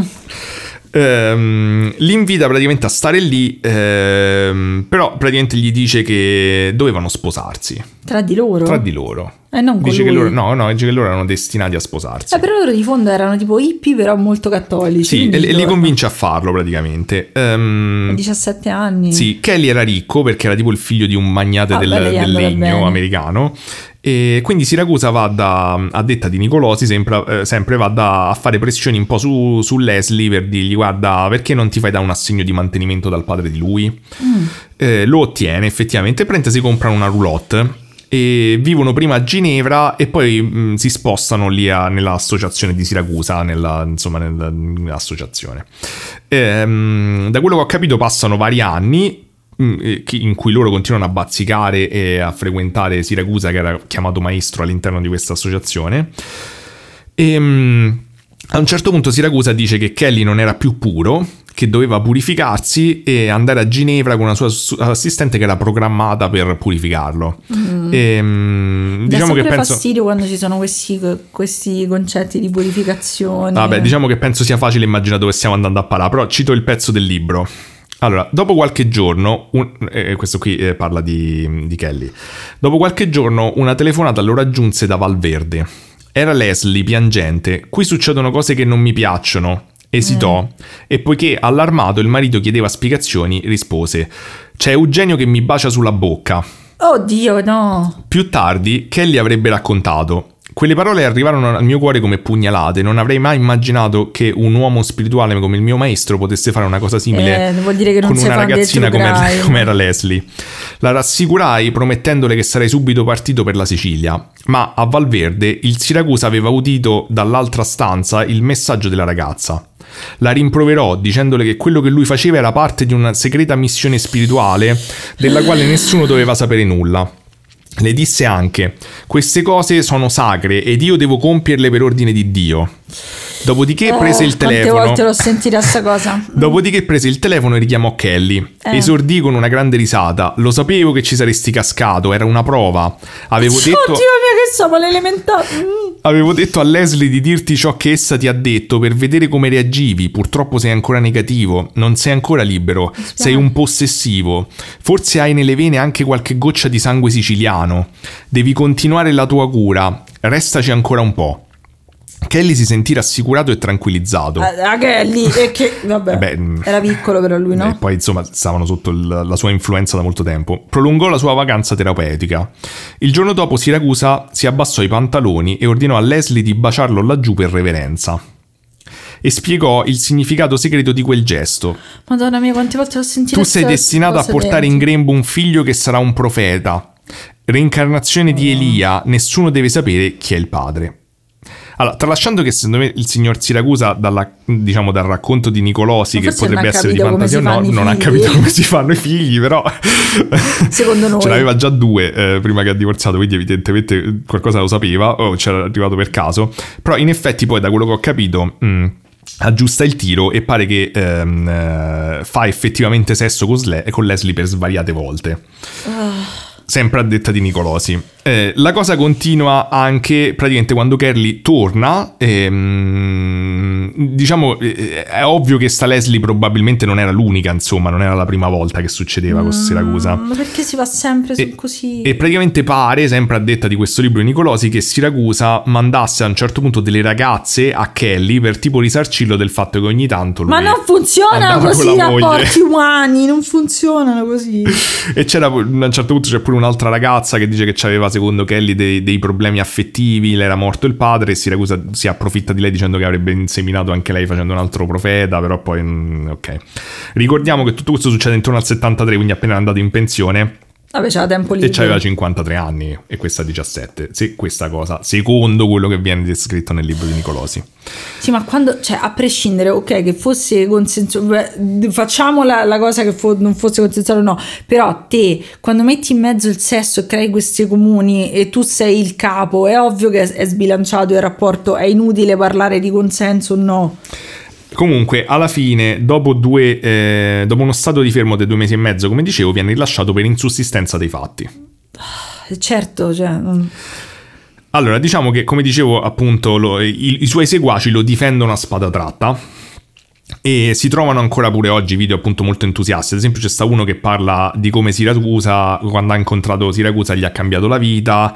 E... Non- io- io questi, questi- ci sono un sacco di persone che stanno in delle sette o comunque in delle organizzazioni simili e la vita gli cambia e sono più felici, però mm, Ma sì, questa sì, sì, persona, cioè, mm, non lo so. Ma cioè, sì, sì, è così. Eh, Io ho avuto la mia piccola eh, micro esperienza in una pseudosetta che non posso raccontare, però effettivamente capisco quali sono i meccanismi che si Sì, non innescano. pensare- non è no, non è una, cosa, che- cosa- non è una cosa di questo livello, è una No, diciamo è una cosa controversa su se fosse una setta oppure no. Secondo me ci stavano i presupposti, però capisco che si innescano delle, delle dinamiche complicate. È ovvio che funziona e ci Vabbè, sono delle basta, cose. basta vedere, alla fine ho visto questo documentario recentemente su Mother God e Lo- Love as One, se non sbaglio sì, eh, che alla fine lei era una persona abusive, urlava alle persone contro perché non gli cucinavano le polpette, però loro continuano, nonostante lei sia morta, continuano a credere che lei abbia cambiato la vita. Ma sì, sta. sì, perché comunque eh, cioè, è complicata Però l'esperienza comunque i minorenni, regà, cioè, dovete, de- da- cioè non si può.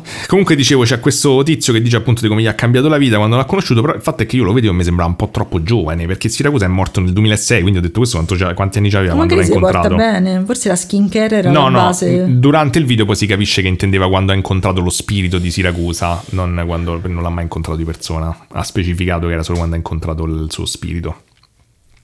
E poi si la sua fidano- intelligenza si fidano disincarnata. Così, si fidano così tanto che siano davvero le persone che dicono che Eh, anch'io onestamente non mi fiderei, però a quanto pare sì. Sarò io che sono sfilciata. Eh no, vedi, saresti una- un, un ottimo occultista. Ehm, comunque, ehm, ho trovato un'intervista del 1998 che mm, mi sembra interessante. Dimmi. Ah, per darvi un altro pezzetto su questa figura di Siracusa. Ehm, allora, la domanda è: ma se gli alieni controllano tutto, perché rimangono indifferenti a questa situazione? Siracusa risponde: A loro interessa preservare la qualità.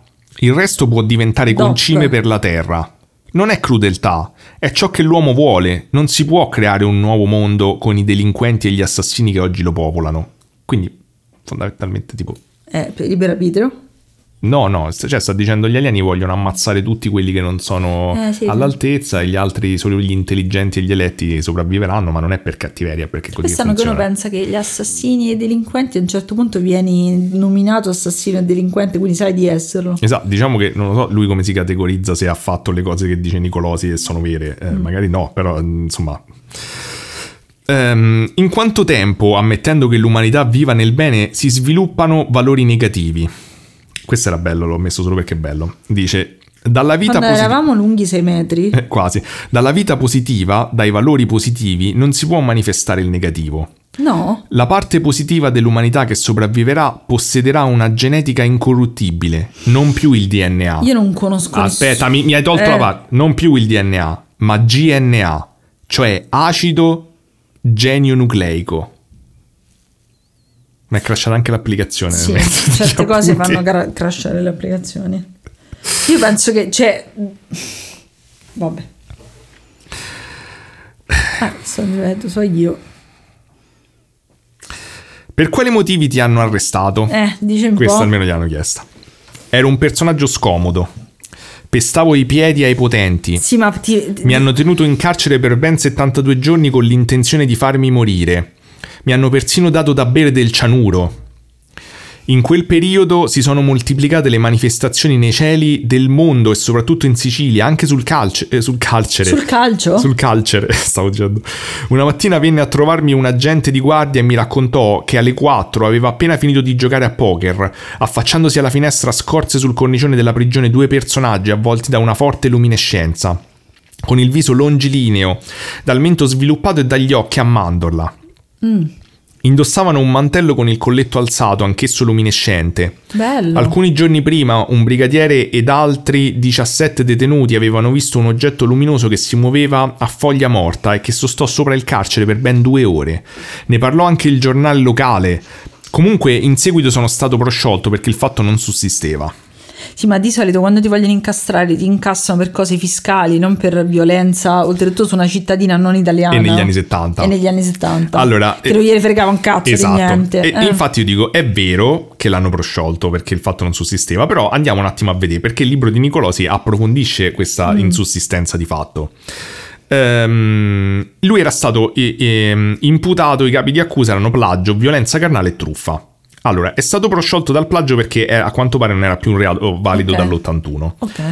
La truffa, il giudice dice comunque, alla fine questi sapevano che questo tipo di comune funziona in questo modo, dove tu condividi le, le tue cose economiche, lo sapevano dall'inizio, quindi non è una truffa. La violenza carnale, il giudice dice che non c'è violenza perché, cito, la ragazza ha ceduto consapevolmente per libero consenso. No. Quindi, cioè, a me mi sembra che non è mai stato messo in dubbio che, Che il rapporto che il rapporto sessuale sessuale c'è c'è, c'è stato. stato. È stato messo in dubbio che fosse stata violenza e considerando che la legge eh, si chiamava violenza carnale e stavamo nel 78,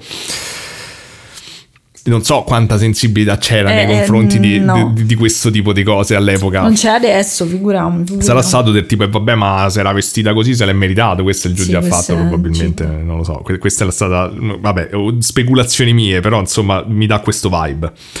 Cioè, se- Eh. se- guarda, se voi, se voi volete fare un culto, qualsiasi cosa, volete fare una setta, non, non mettete le mani sulla gente a livello sessuale, perché subito questa cosa vi Eh, ma secondo me, tutto. eh, se fai una setta e c'hai un minimo d'ego, è la prima cosa che fai. Sì, è la prima cosa, tutti lo fanno. Sì, cioè. sì. Eh, Comunque, ehm, i suoi sostenitori invece continuano a dire che è una campagna per infangare il suo nome, che è stata tutta una truffa atta a, appunto a, a screditarlo e hanno addirittura scritto un libro su questa cosa che si chiama Verità e persecuzione di Eugenio Siracusa. Praticamente sto libro apre con un articolo del Giornale del Sud eh, dal titolo Una delle più feroci persecuzioni giudiziarie e giornalistiche contro un uomo che non aveva fatto altro che professare la propria fede. Beh, dai fatti non sembrerebbe quello il problema. Cioè, non era. Vabbè. E mm, in questo libro però ci stanno anche, diciamo, le- le- mm, il verbale, credo, di- del, del processo a Sì. Siracusa. ehm, questo è quello che ho capito. eh, e praticamente c'è una citazione di Siracusa che quando il, ehm, il, insomma, il, il giudice gli dice proprio: Senti, ma mm, cioè, c'è stata eh, almeno il rapporto sessuale con sta Leslie? Lui dice: Non ho avuto mai nessun tipo di relazione sessuale con, con Leslie. Eh, lui diceva poi prima che Leslie gli scriveva queste cose d'amore di nascosto e che lui non ricambiava. E ciò perché già da dieci anni mi sono ripromesso di non avere relazioni sessuali con nessuna donna, neanche con la mia. Inoltre, devo far notare che soffro di ipertrofia della prostata ed ernia, perciò porto la giusta protezione, che non so che vuol dire. Una cintura di castità. Per, per- eh vabbè, te la puoi togliere.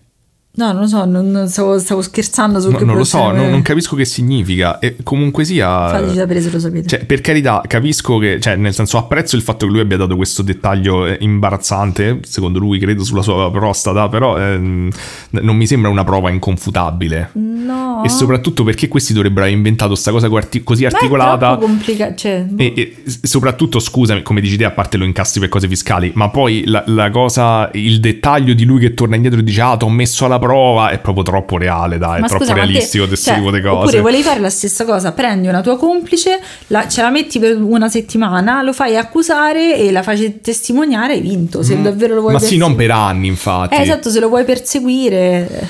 Vabbè. È vero che nessun altro è mai uscito fuori questa storia, però sai appunto gli anni e che cosa significa pure Viaggi. uscire fuori con una, all'epoca, una cosa di ancora, molestie. all'epoca era ancora peggio, se possibile. Quindi, boh, lascio a voi giudicare.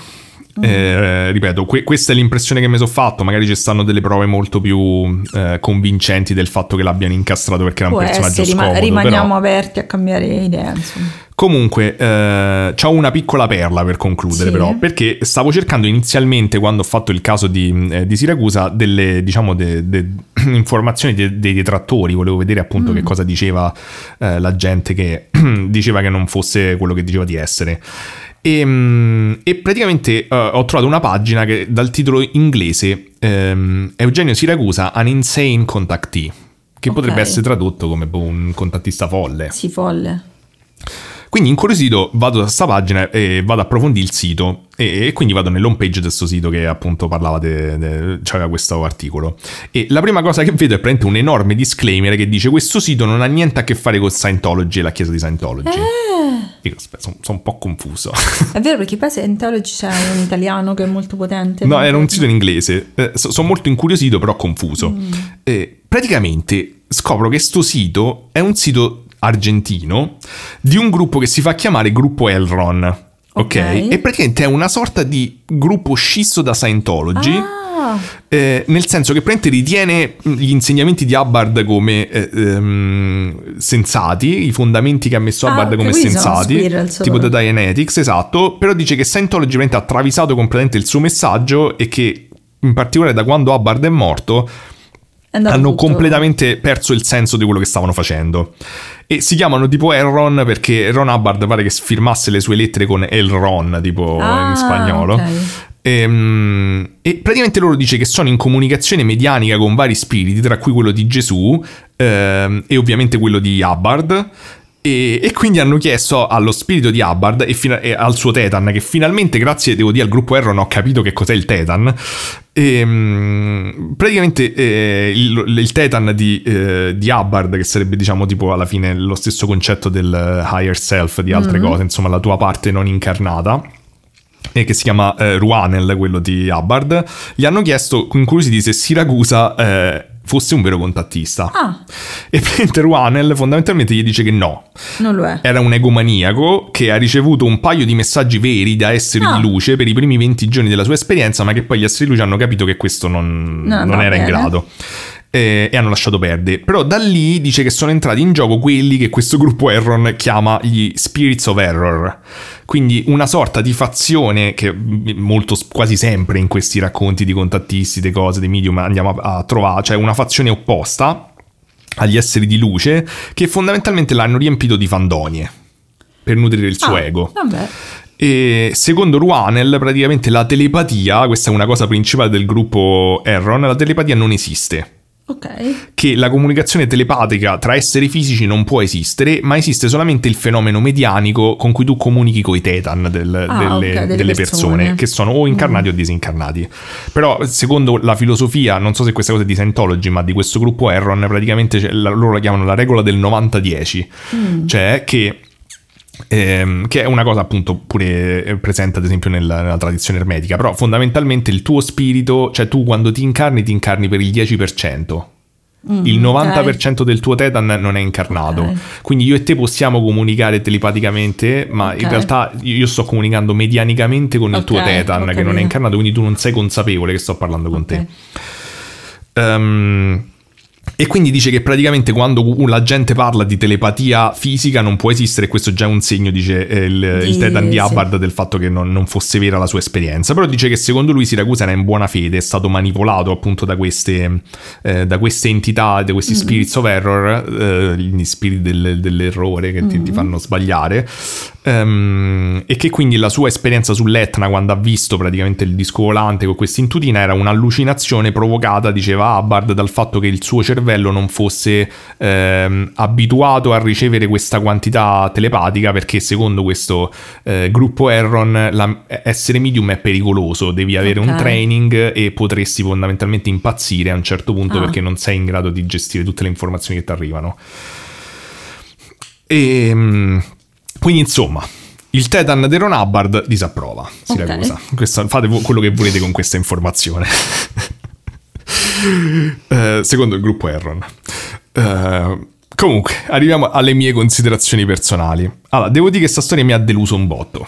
Mi mm, ha proprio deluso. Meglio. Sì, perché avevo delle grosse aspettative su Siracusa sapendo che era così tanto, diciamo, tenuto in considerazione nel, nel mm. panorama dei contattisti italiani. Mm, sì, pensavo che la qualità dei messaggi fosse molto più alta e pensavo che il personaggio fosse meno controverso, devo essere onesto, cioè mi sembra molto più controverso di Buon mm. Giovanni. Ehm, però per me c'è una morale in questo episodio personale, che qualcosa che ho tratto da, da sta che ricerca. Con un sorriso si guadagna molto di più che con un, una faccia arrabbiata. Non è questa. È che um, secondo me, nonostante appunto l'ambiente della medianità dei contattisti e così sia un calderone pieno di roba varia, il più variegata possibile e in cui è difficilissimo se non impossibile orientarsi, secondo me, anche se voi seguite tutti gli episodi del podcast della mia parte, eh, è, c'è un, eh, un'evidente eh, disomogeneità di qualità. Mm. Cioè ci sono dei messaggi, secondo me, che sono eh, molto più interessanti molto più articolati, eh, secondo me spunti di riflessione mm. più sensati e che diciamo se voi siete interessati in qualche modo al, um, alla spiritualità o date un peso alla spiritualità, secondo me potreste riconoscere eh, degli spunti di riflessione e di crescita spirituale o anche solo filosofica, diciamo di spunti okay. filosofici come per me può essere appunto il, eh, so, tipo il cerchio 77 eh, Firenze dell'episodio 56, aveva delle... Eh, l'ho, l'ho letti con piacere perché c'erano certo. delle riflessioni e delle cose con cui potevi essere d'accordo o no, ma che erano mh, mm, degli spunti appunto filosofici interessanti. E, mh, e, ci stanno cose che secondo me sono cioè, molto molto banali. Ehm, concetti spesso volti quasi sembra appunto a nutrire l'ego di qualcuno mm. eh, per niente eh, volti a mm, cioè che professano dei valori particolari sì. eh, come l'amore la fratellanza eccetera ma che eh, sembrano nel, dal contenuto di questi messaggi non capire assolutamente e non manifestare l'essenza di questi principi mm. che loro tanto millantano e, mm, e, sembrano più volti a controllare poi alla fine a creare appunto mm. ad, ad, avere più un'impostazione religiosa che una cosa che la maggior parte dei messaggi spirituali che io trovo invece mh, nutrienti in qualche mm. modo o interessanti non sono non hanno questa caratteristica ehm, e poi appunto se non, non, non, vi interessa la componente spirituale io credo che comunque proprio a livello di narrazione cioè anche solo di intrattenimento mm. ci stanno delle cose che sono molto più interessanti da leggere anche solo sì. come invenzione creativa lascio a voi, diciamo, indovinare dove penso che cadano quelli di Siracosa tra questi due casi. Ok. Dovrebbe essere interessante, secondo me l'hai raccontato molto bene, poi a prescindere, cioè quando uniscono, cioè è interessante per me quando vedo che uniscono vari tipi di, di discipline che cosa prendono da una e dall'altra, però il fatto che hanno deciso di prendere Gesù incazzato mi ha fatto molto strano. Sì, cioè ci stanno appunto dei casi in cui secondo me quasi tutti questi casi poi hanno degli elementi presi appunto un po' sincretici, presi da varie mm. cose, però ci stanno delle volte in cui dici ok questa, eh, questa amalgama che è uscita fuori eh, alla fine ha un, un, senso, cioè poi Mm, ovviamente non c'è modo di provarlo, però ha una sua coerenza interna. Sì, oppure è affascinante. È affascinante, esatto, è stimolante, riflette su sta cosa. Altre volte sembra semplicemente un calderone di idee buttate un po' mm, insieme mm. senza che siano effettivamente compatibili e senza preoccuparsi di questa cosa, o incollati tutti questi pezzi con technobubble e concetti vaghi. Sì, boh.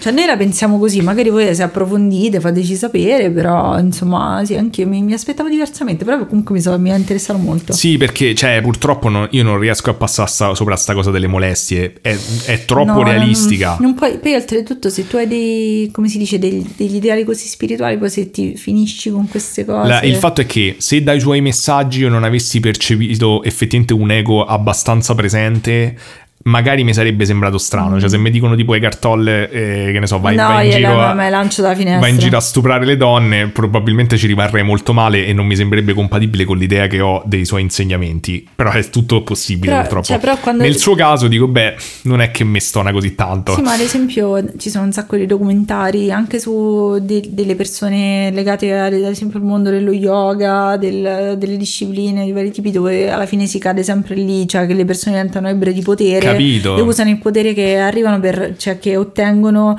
per sottomettere gli altri, fare violenze, maltrattare donne, bambini. Cioè, per, animali, me, per cioè. me puoi essere maestro di quello che ti pare, ma se ti fai chiamare maestro dalla gente esatto, che c'è intorno, già c'è qualcosa che non va. Cioè, tu, se, se, se tu decidi di avere cioè, io, io, non penso che le persone debbano essere perfette, però io penso che se tu decidi di farti chiamare maestro, c'è cioè un culto della tua persona, tu hai la responsabilità di avere una rettitudine morale che le altre persone devono seguire. Ma io penso pure che qualunque maestro spirituale che io potrei ritenere, diciamo, credibile, deve passare dal fatto di ehm, disinnescare qualunque tentativo di accrescere il suo ego allora, e non lo posso incoraggiarlo come sembra in questi casi. Se, se avete visto il documentario, ad esempio, Holy Hell su, su, Netflix, quello fa davvero impressione. Insomma, mm, poter approfondire questa cosa è molto interessante, direi. E niente, questo era. Vabbè, figo, mi è piaciuto molto. Sei molto vicina alla, al pranzo, dai. Sono molto vicina al pranzo, adesso però dobbiamo fare la parte Patreon. Perché Come farla sembra... dopo pranzo? Tanto no, abbiamo la... interrotto dieci volte. No, se no la facciamo adesso, che dici? Oppure metto su il pranzo e mentre metto sul pranzo, non lo so. Va bene, allora intanto facciamo i saluti finali. Ciao. Beh. Arrivederci. Quando a mettere sul pranzo mentre Saluto a tutti quelli che mi conoscono. Mm. E come fanno a saperlo che ti conoscono? Lo sanno, lo sanno. Magari non lo sapete. Non sanno manco come ti chiami, cioè non sanno, sanno solo Giulia, non sanno che faccia c'hai la maggior parte, a parte face reveal. Ma ci stanno, cioè tipo ne ho fatto uno la settimana scorsa di face reveal. Eh lo so, ma la gente ormai è abituata che devi mettere foto della tua faccia dappertutto. Se Io no non, ce la faccio. Se no sei in... Uh... Però la mia faccia, secondo me in fotografo sono una persona diversa, secondo me. Perché ho il naso storto. Ma perché secondo... ognuno di noi vede se stesso almeno rispetto agli altri. Cioè, io, io sono ben presente che faccio, cioè, ma tu probabilmente di meno. Eh sì, no, poi io comunque un po' di... Cioè, tipo, io a volte mi vedo di profilo e dico, ammazza, ma so così di profilo, che strano. Mm, eh, il profilo è strano comunque. Eh, C'ho pure un po' Però io di ti vedo più di profilo che di, di da, da davanti. È vero. Ci stavo pensando l'altro giorno a questa cosa. Vabbè, comunque, eh, ciao a tutti. Vedi, se, se gli- le- i contattisti dicessero queste cose, sarebbero proprio interessanti, secondo me. Dai, secondo me dovresti fare una tua setta, così Sì, smettiamo di sì, lavorare. Sì, magari metto comunque un limite tipo 20 anni, così sto, sto coperto nel caso in cui Sì. mi prenda sta cosa di, di molestare. Non molestare le persone, per favore. È una brutta cosa. Oppure puoi fare una setta di felini dove tutti devono farti Posso toccare la panzetta. felini, eh. Tutto Ovvio, abbiamo visto, ieri ho mandato a Giulia un video di un, di un ghepardo che si faceva toccare la panza, proprio sfrugugliare la panza. E io, io ti ho mandato il video dei pappagalli che Madonna, i facevano goderecci il bagno. È stato adesso. Nel lavandino è bellissimo, stato pure, panza pure all'aria. il video di uno posto mi gli ho mandato. che Adesso sono tanto carini. Vabbè. Va bene ragazzi, eh, è stato un piacere, è stato un altro episodio sofferto. Ultimamente questi episodi mi sembra che stiamo a soffrire un sacco a farli. Spero che arrivino tempi più mh, eh, dove gli episodi ven- vengono semplici come creare una setta e, E sfruttare, e sfruttare sessualmente, sessualmente i minori. E niente, Alla prossima. alla prossima, buon proseguimento. Se state a fare cacca come al solito questo momento smette. Tagliate. Esatto. Stringete le chiappe ora. Al prossimo Ciao. episodio. Bye. Ciao ciao. E mo, aspetta, mo la parte, padre, no? Sì. Era sì, ora sì, questa è la parte padre. Ok. E... No, no, e. E- E questi ci danno i soldi. E... Evviva! Vabbè, interrompiamo qua e va a fare il pranzo e poi eh, torniamo. Mangiamo e torniamo. Non lo so, avevi detto prima metti sul Che pranzo. adesso?